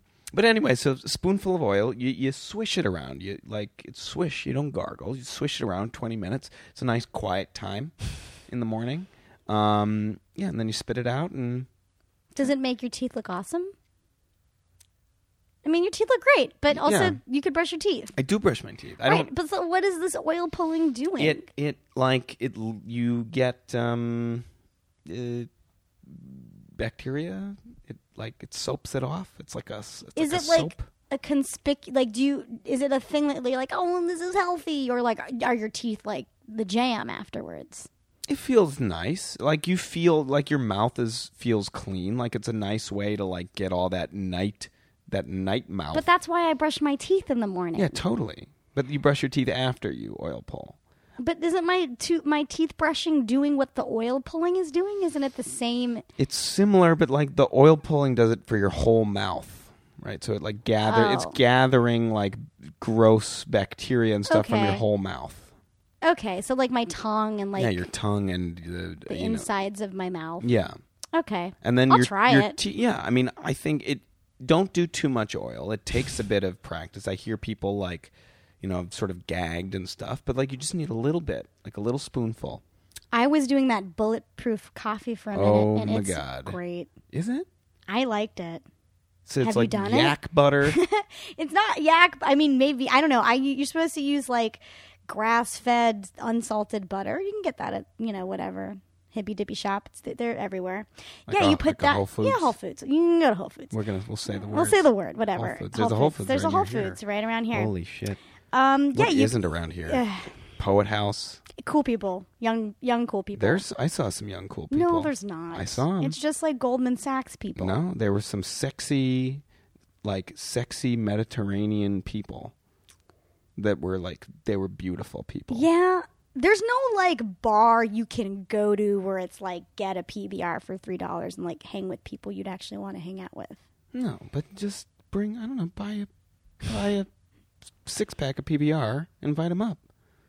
I guess so. I don't know. I, I don't know. Like, uh, I, no one comes out here. I'm always going out to Brooklyn and Astoria to see anybody. Yeah, Astoria. It's nice. I mean, this is this is amazing here. I it's beautiful. Blown it's, away. It's a beautiful. It's like a, a like where the king lives. It's beautiful. This There's is where nothing the king to lives. do other than just like live in the palace. And this is your grandparents' yeah, place? This is my grandparents' old apartment. Okay.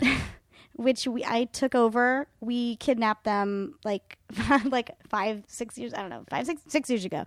They were sick and uh, were living here in kind of a, like a crazy state. And we, not we, my my mom um, and her sister kind of made an executive decision to sort of bring them back to Florida because mm. they were, you know, not doing so well yeah. here. And so they, we brought them back to Florida, and they kept trying to escape the nursing home.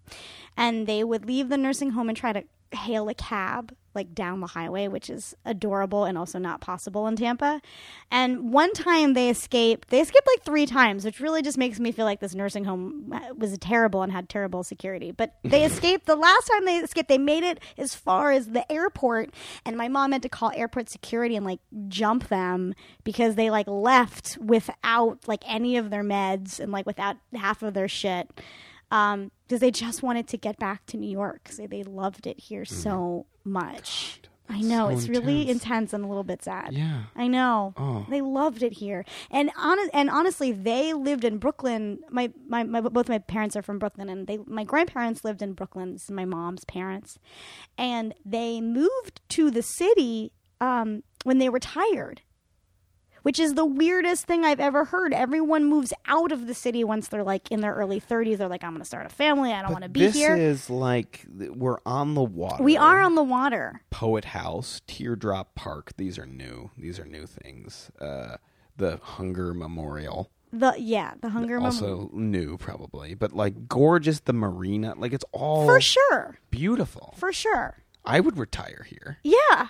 Definitely. Well, I'm basically, you know, I'm doing it. You can join me. Yeah, I I would like to. Basically retired. Yeah, man. That the our ten-year hiatus yeah. is more than ten years, is it? I don't no, know. I guess we sort of saw each other, it, but we didn't really hang out. I, I don't know. think we ever, like... We didn't hung. run in the same circles. No, which is stupid. Weird. I feel like we should have. It's not too late. It's We're thirty. Too... We're both thirty. Yeah. I'm also like, when did you turn thirty? In January. When's your fucking birthday? The twenty-ninth. Mine's the sixteenth. What? We're both Aquarius? I'm a Capricorn. Oh, you're a Capricorn. Holy shit. Yeah. Huh. Wow. Okay. January baby. January baby. It's a big deal. Yeah, and so you, you the, the winter's coming. You gotta, there's a lot to accomplish before it. Like, it's like, it's like, okay, well, I'm thirty and I... I know. It's been a, twenty-nine and, and now thirty has just proved to be very... Str- I'm like kind of just ready to just be thirty-one and have no one expect anything of me anymore. You know I what know. I mean? Just like no one cares. I know. Or yeah, let it go and yourself. Yeah, just exactly. All right. So we have all the money uh-huh. that we could want. Great. To create a collaborative art project together. Uh-huh. What are we going to do? Oh, my God. Oh, man. Is, can it be like multimedia? Yeah, yeah, yeah, definitely. So mm. you are a funny person, like yeah. you like they're like, and we are we're we're burners. We have that together. Like there's something to something do that, with with like pranking, oh. but also kindness. Like oh. not like shitty mean pranking, okay. but like I mean I love what Improv Everywhere does, yeah, but yeah. something that's maybe like. Incorporates some sort of like visual art and also some, I don't know, some something that's not like mean. This is so vague. No, no, I, I have an idea. So, okay, so you, are you familiar with the movie Russian Ark? No. So the premise of the movie, uh, I, I'm trying to remember what museum, the Hermitage, the Hermitage. Mm-hmm. It's some like art museum, maybe in Russia, maybe Hermitage. Okay. We'll see. Uh, I wish people would like say, "Yay!" tweet at me and be like, "Hey man, it's the fucking Hermitage, you fucking idiot." I want someone to like fuck you in the ass. I want someone like, "What fuck you in the ass?" I like the person that knows about the Hermitage also has like a really intense Brooklyn accent. Yeah, yeah, and and that's legible on Twitter. Yeah, yeah. they they they you tweet, can understand it. They tweet in dialect. Yep. Uh, their Brooklyn accent, Hermitage, and it's like uh, there's an accent and there's all like the all the, the, the phonetic, yeah, yeah.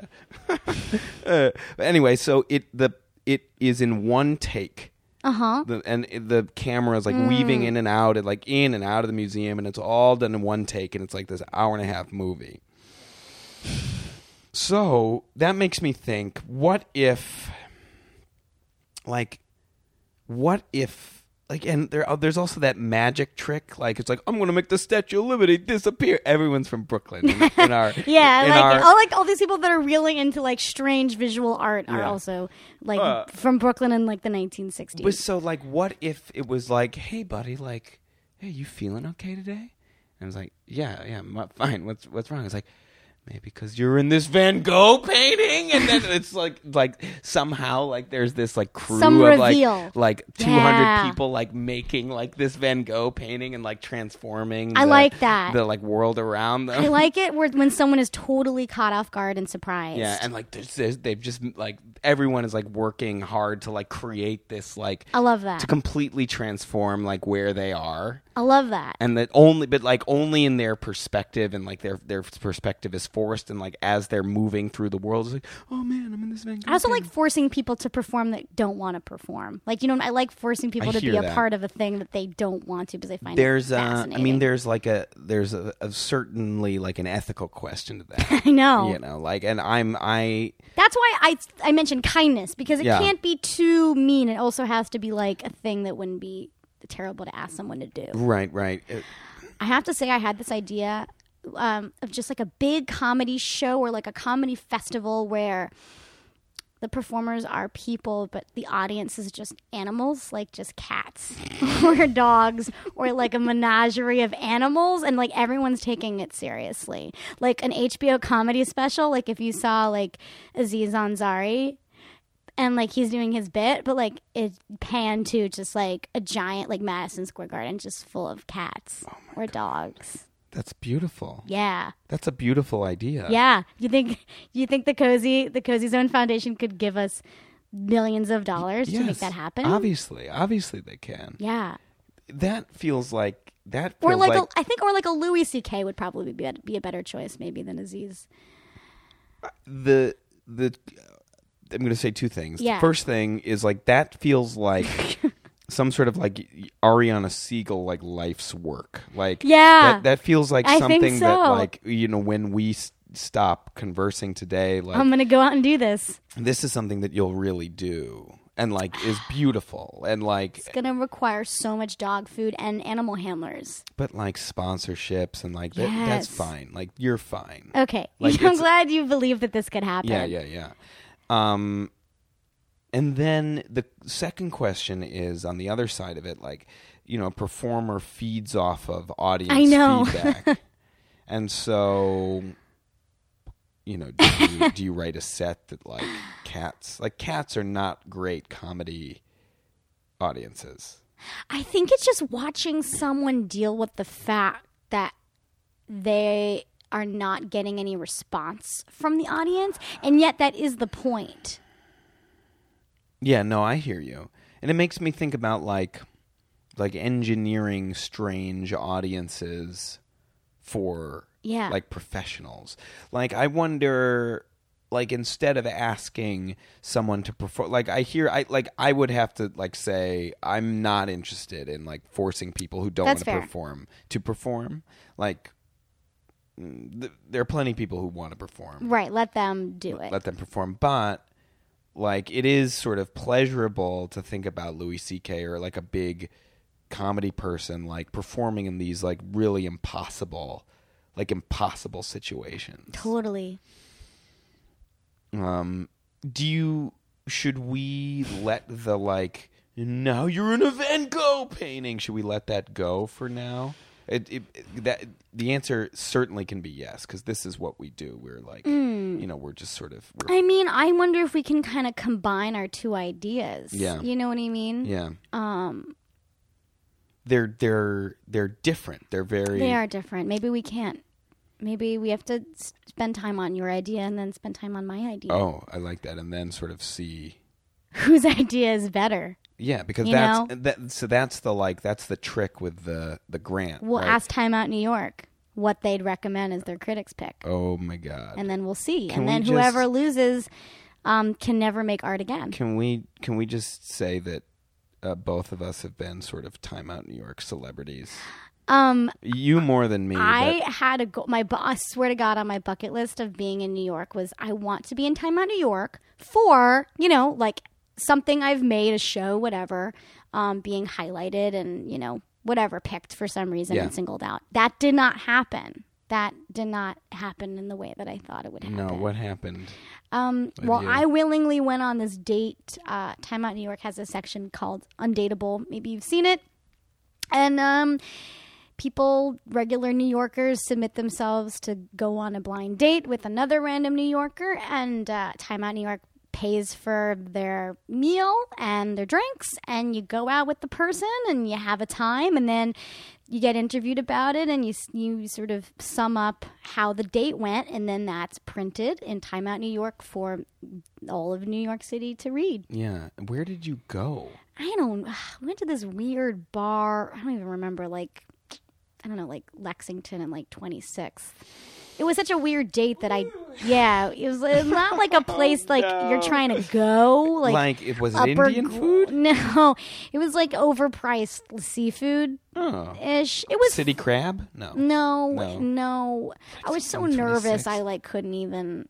I was so weirded out. I couldn't even pay attention to oh. what was happening. It was so weird. It was really bad, but it was okay. It was funny. It was a good experience. Yeah, and then they they mentioned Cozy Zone as part of Figment. Oh, yeah, I saw you. See, yeah. no, you did the thing that I wanted to do, which was, like, make something of value that somebody Listen, somebody wants to see. But you're not, it's not too late for you. I know. There's still time. There's but, still time. You're I, still but now that I'm in time, I've been in Time Out New York, like, the goal isn't there, really. Like, I did it.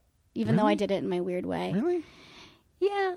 I, I have other goals. Like, it, it's it's moved down on the bucket list. Other things have moved up on the bucket list. Like, I U S A really, Today.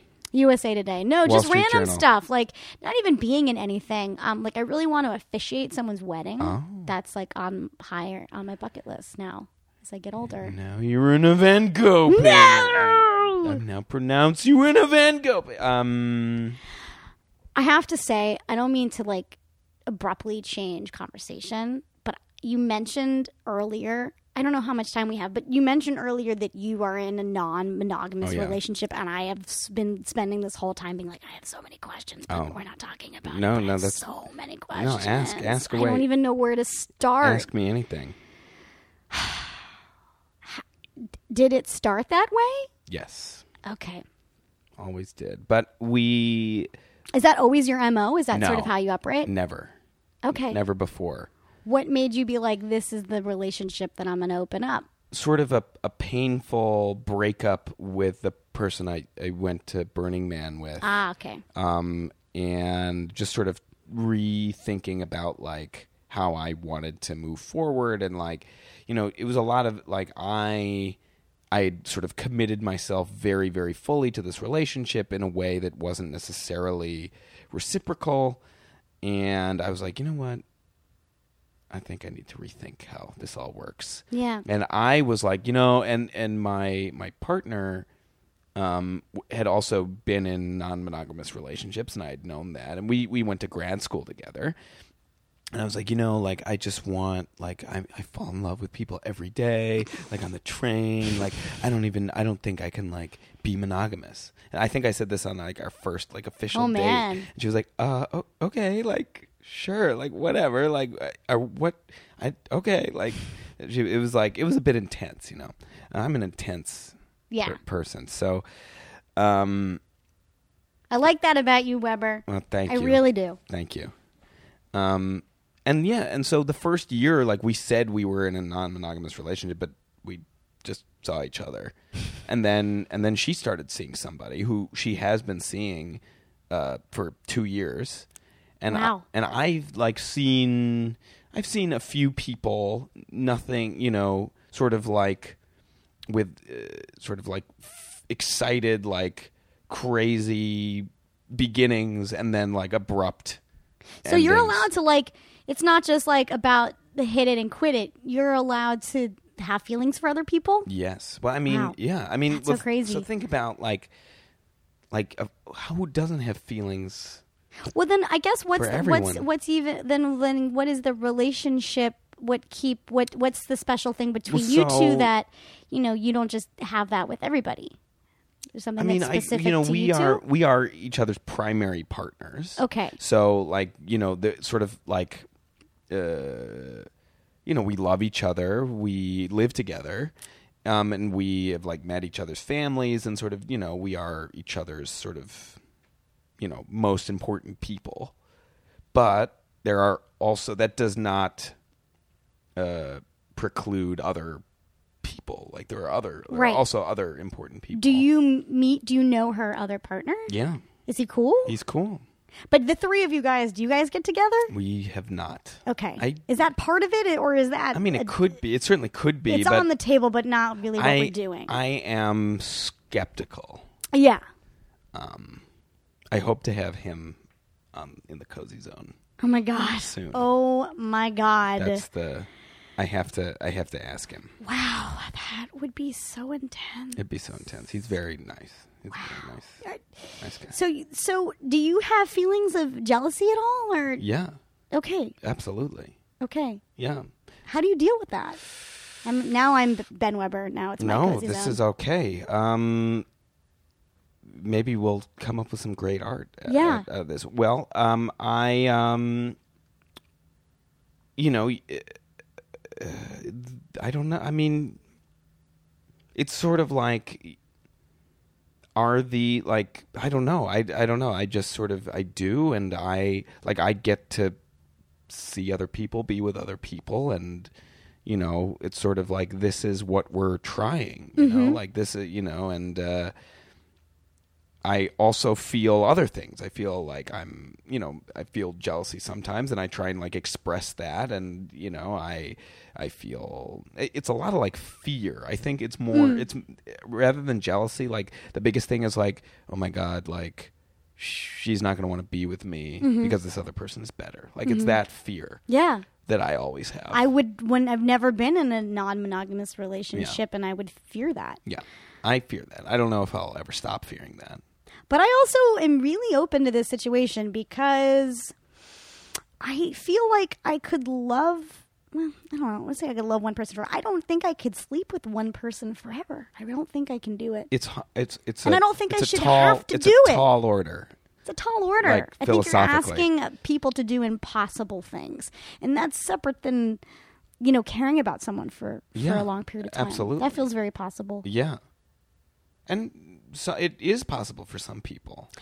This isn't, you know, I have to say though, like in my twenties, I don't know if people were doing this kind of thing. Maybe I didn't roll with those kinds of people, but I feel like the people I roll with are people that have really like traditional relationships. And I, I feel like I'm, like right now? Yeah. Like in terms of, you know, I don't know a lot of people. That's why I'm so curious. I don't oh, know yeah. a lot of people in non-monogamous relationships. But the older I get, the more it feels like these sort of other ways of existing might, instead of n- not being able to fit into a thing and then always feeling bad about it, you know, feeling like I'm a failure, you know, th- there are other ways of being that might suit me better. And then I'm not always feeling like I can't measure up to the expectations of like a perfect, you know, monogamous relationship.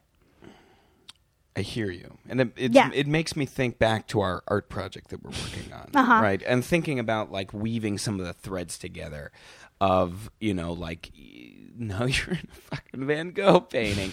And you like, want this to happen. But so no, but bad. listen, but but I but I just like saying it. But it uh, is very funny. The um the thought of making people who don't want to perform perform. But like the, like what if and and you wanting to officiate a wedding too yeah. is like very like, oh, well that's like yeah, that's a very meaningful, powerful thing. And like What if, like, how do you, like, what if you gathered people to this, like, wedding or, like, this place where there was just this unbelievable magic happening, like the kind prank kindness, you know what I mean? Like, I don't know exactly what it would look like, but it's like, oh, hi, excuse me, would you like to come be in this wedding? Yeah. Or like, oh, hello, like, I know you're going down the street, but could you just, like, step over here and now...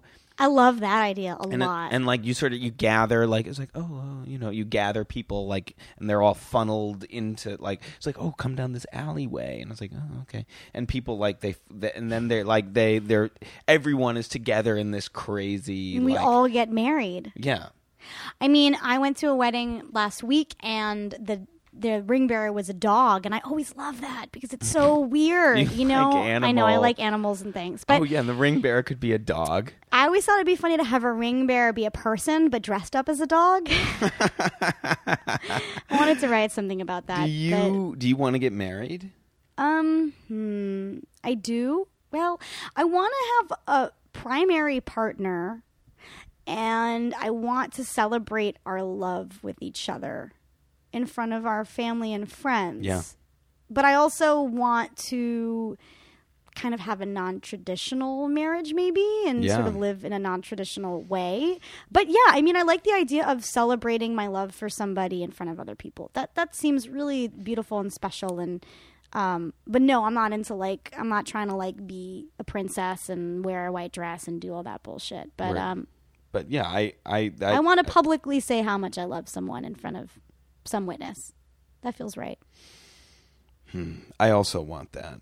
Very, I would like that a lot. I, and it's like, what would you, like, what would this, this wouldn't necessarily, like, I don't want the stakes of this wedding or yeah. art wedding. Our art wedding, to right. To be too high, right? Yeah. Like, like what would you want to say, like, so here's like, it's like, oh, we're like, oh, I'm, I'm, it's like Venice. Have you been to Venice? I have been to Venice. Okay. So you know how it's like a maze city. Right. Right. And it's just like, where the fuck is, the, oh, okay. Well, there's the, the what's the main, what, there's like two things. You, it's either this way or this way. Maybe it's also a treasure hunt. Yeah. Like okay. maybe like, okay, first of all, like, is everyone getting married or have we sort of designated like two or three people to marry each other? Yeah. You pro- know, are we giving people roles, like I traditional wedding roles? I don't know if I would want, like, it, it, it was just like, what the fuck is this? I'm not I think you married. Need it to organize this whole event. If we're just saying everyone's getting married, yeah, well, yeah. who is the ring bearer? It dilutes it. You want everyone to have a role. And are people getting married? Is that is that what we're that saying? That would be hilarious. But I don't know if we can like do that. We could. I mean, there. You know, this is burning with like sort of people get married. Yeah. I married a, my friend at Burning Man. I had a friendship oh, marriage at oh Burning God, Man and it was awesome. Nice. Yeah, it was great. Cool. I know in saying this I sound crazy, but it was great. It's no, okay. But it was so goofy and weird and it made me think about like what are even these wedding traditions and like what if we subverted them by doing super weird things instead of like breaking glass and The, the rings. Like, what if we we used like pop rocks? Like one of the things. So my friend David. You did. This is what you. Yeah, did. My friend David officiated this friendship wedding. We were. It was five in the morning. We were coming off of some some substances, but he was like, he gave us he gave us some pop rocks, and he was like, okay, so this first ceremony, the first thing we're doing in the ceremony is you, one of you take the pop rocks in your mouth, and whisper to the other person a secret with the pop rocks. And it was just like a really weird, funny. It was weird. It was weird, but also awesome. And I was like, it just made me think, like, what, these things that we do during weddings are so random and weird. Like, we could just do anything and just say it's symbolic and say it has to do with love and call it a day. Can this take place in Venice? Sure. Is that a, I like, mean, if the Cozy Zone Foundation has that kind of money, I'm, we can. I'm telling you, they have unlimited funds. Great. Yeah, let's go to Venice. Okay. I love it's Venice. It's a very romantic place. I love Venice. And yes, let's go to Venice. So great. So this is this is great. And I love this treasure hunt. And I feel like, okay, so this is the thing. So yeah. we're all going to meet and someone's getting married. And at some point, a Picasso painting happens.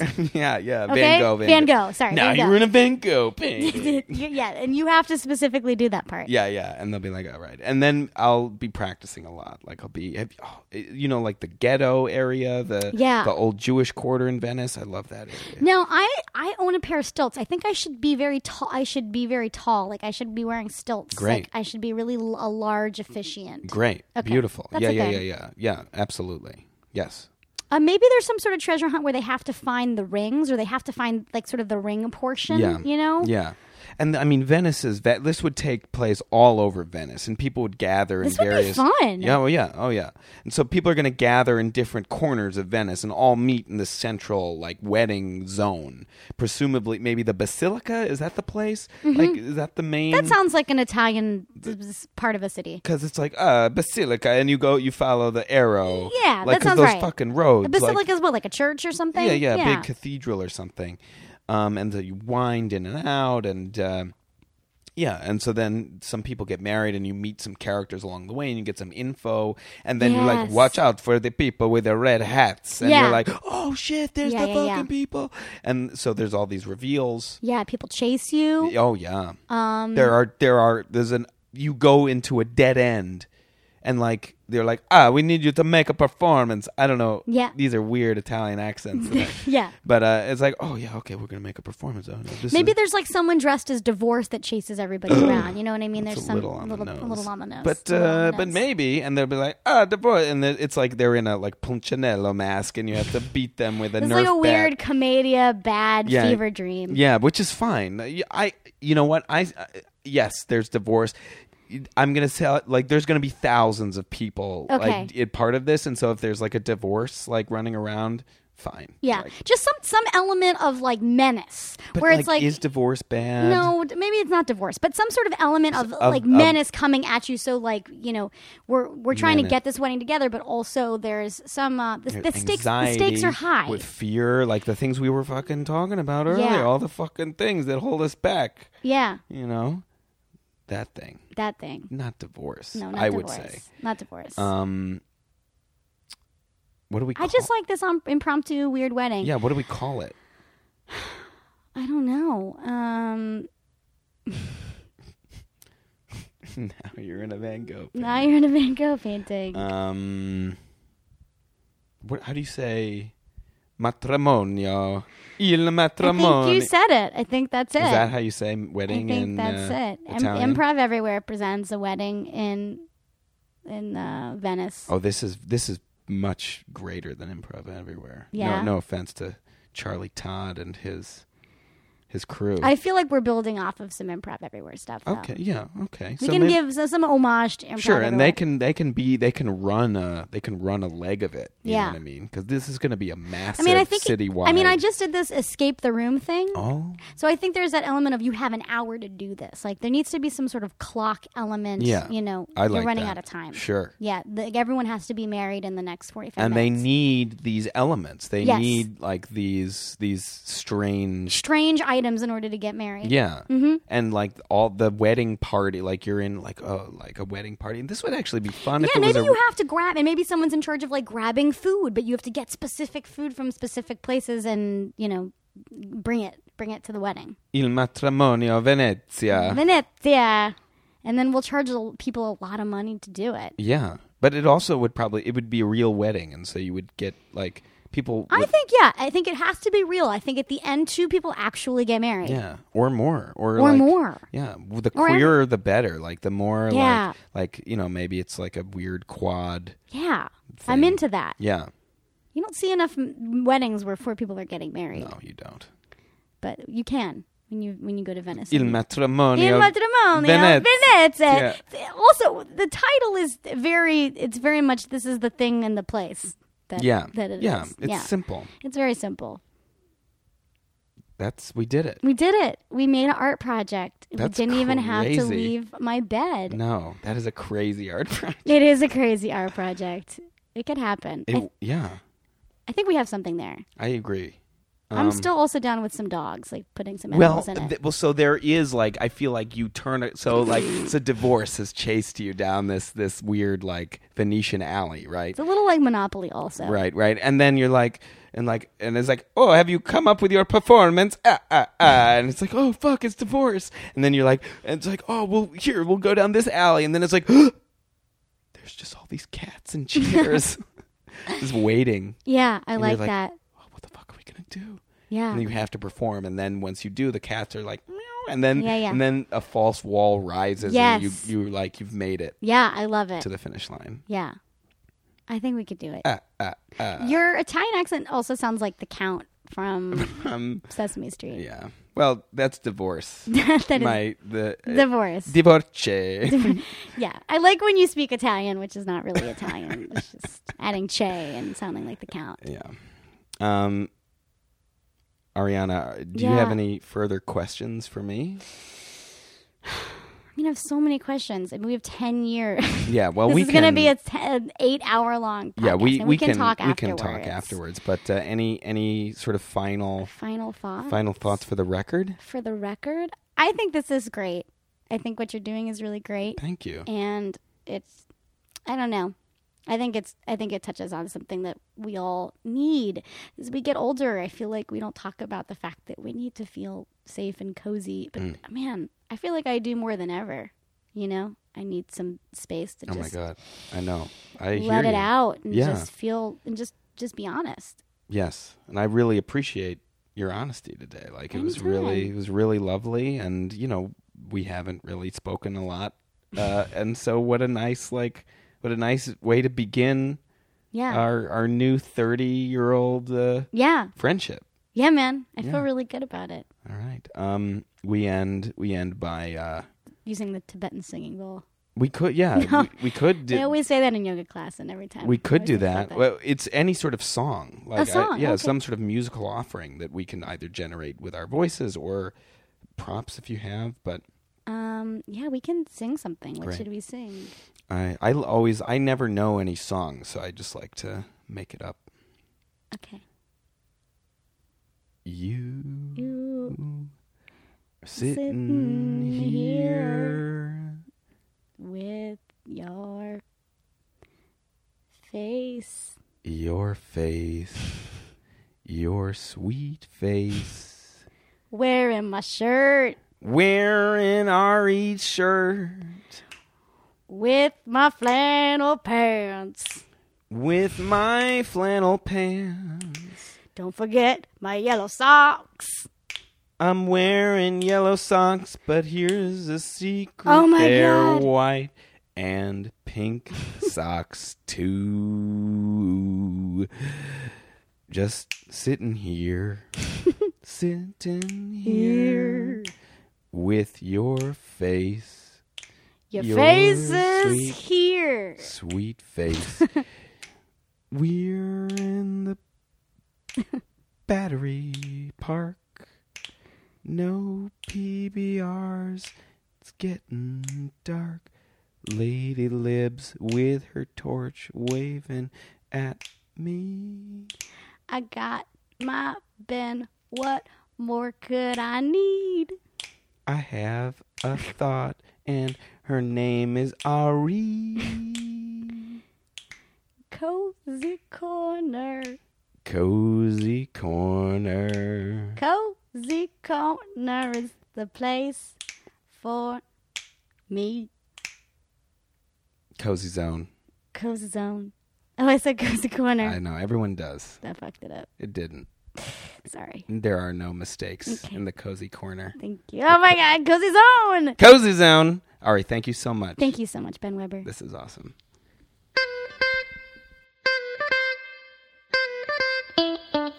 We... are intimately finding our peaceful cozy zone.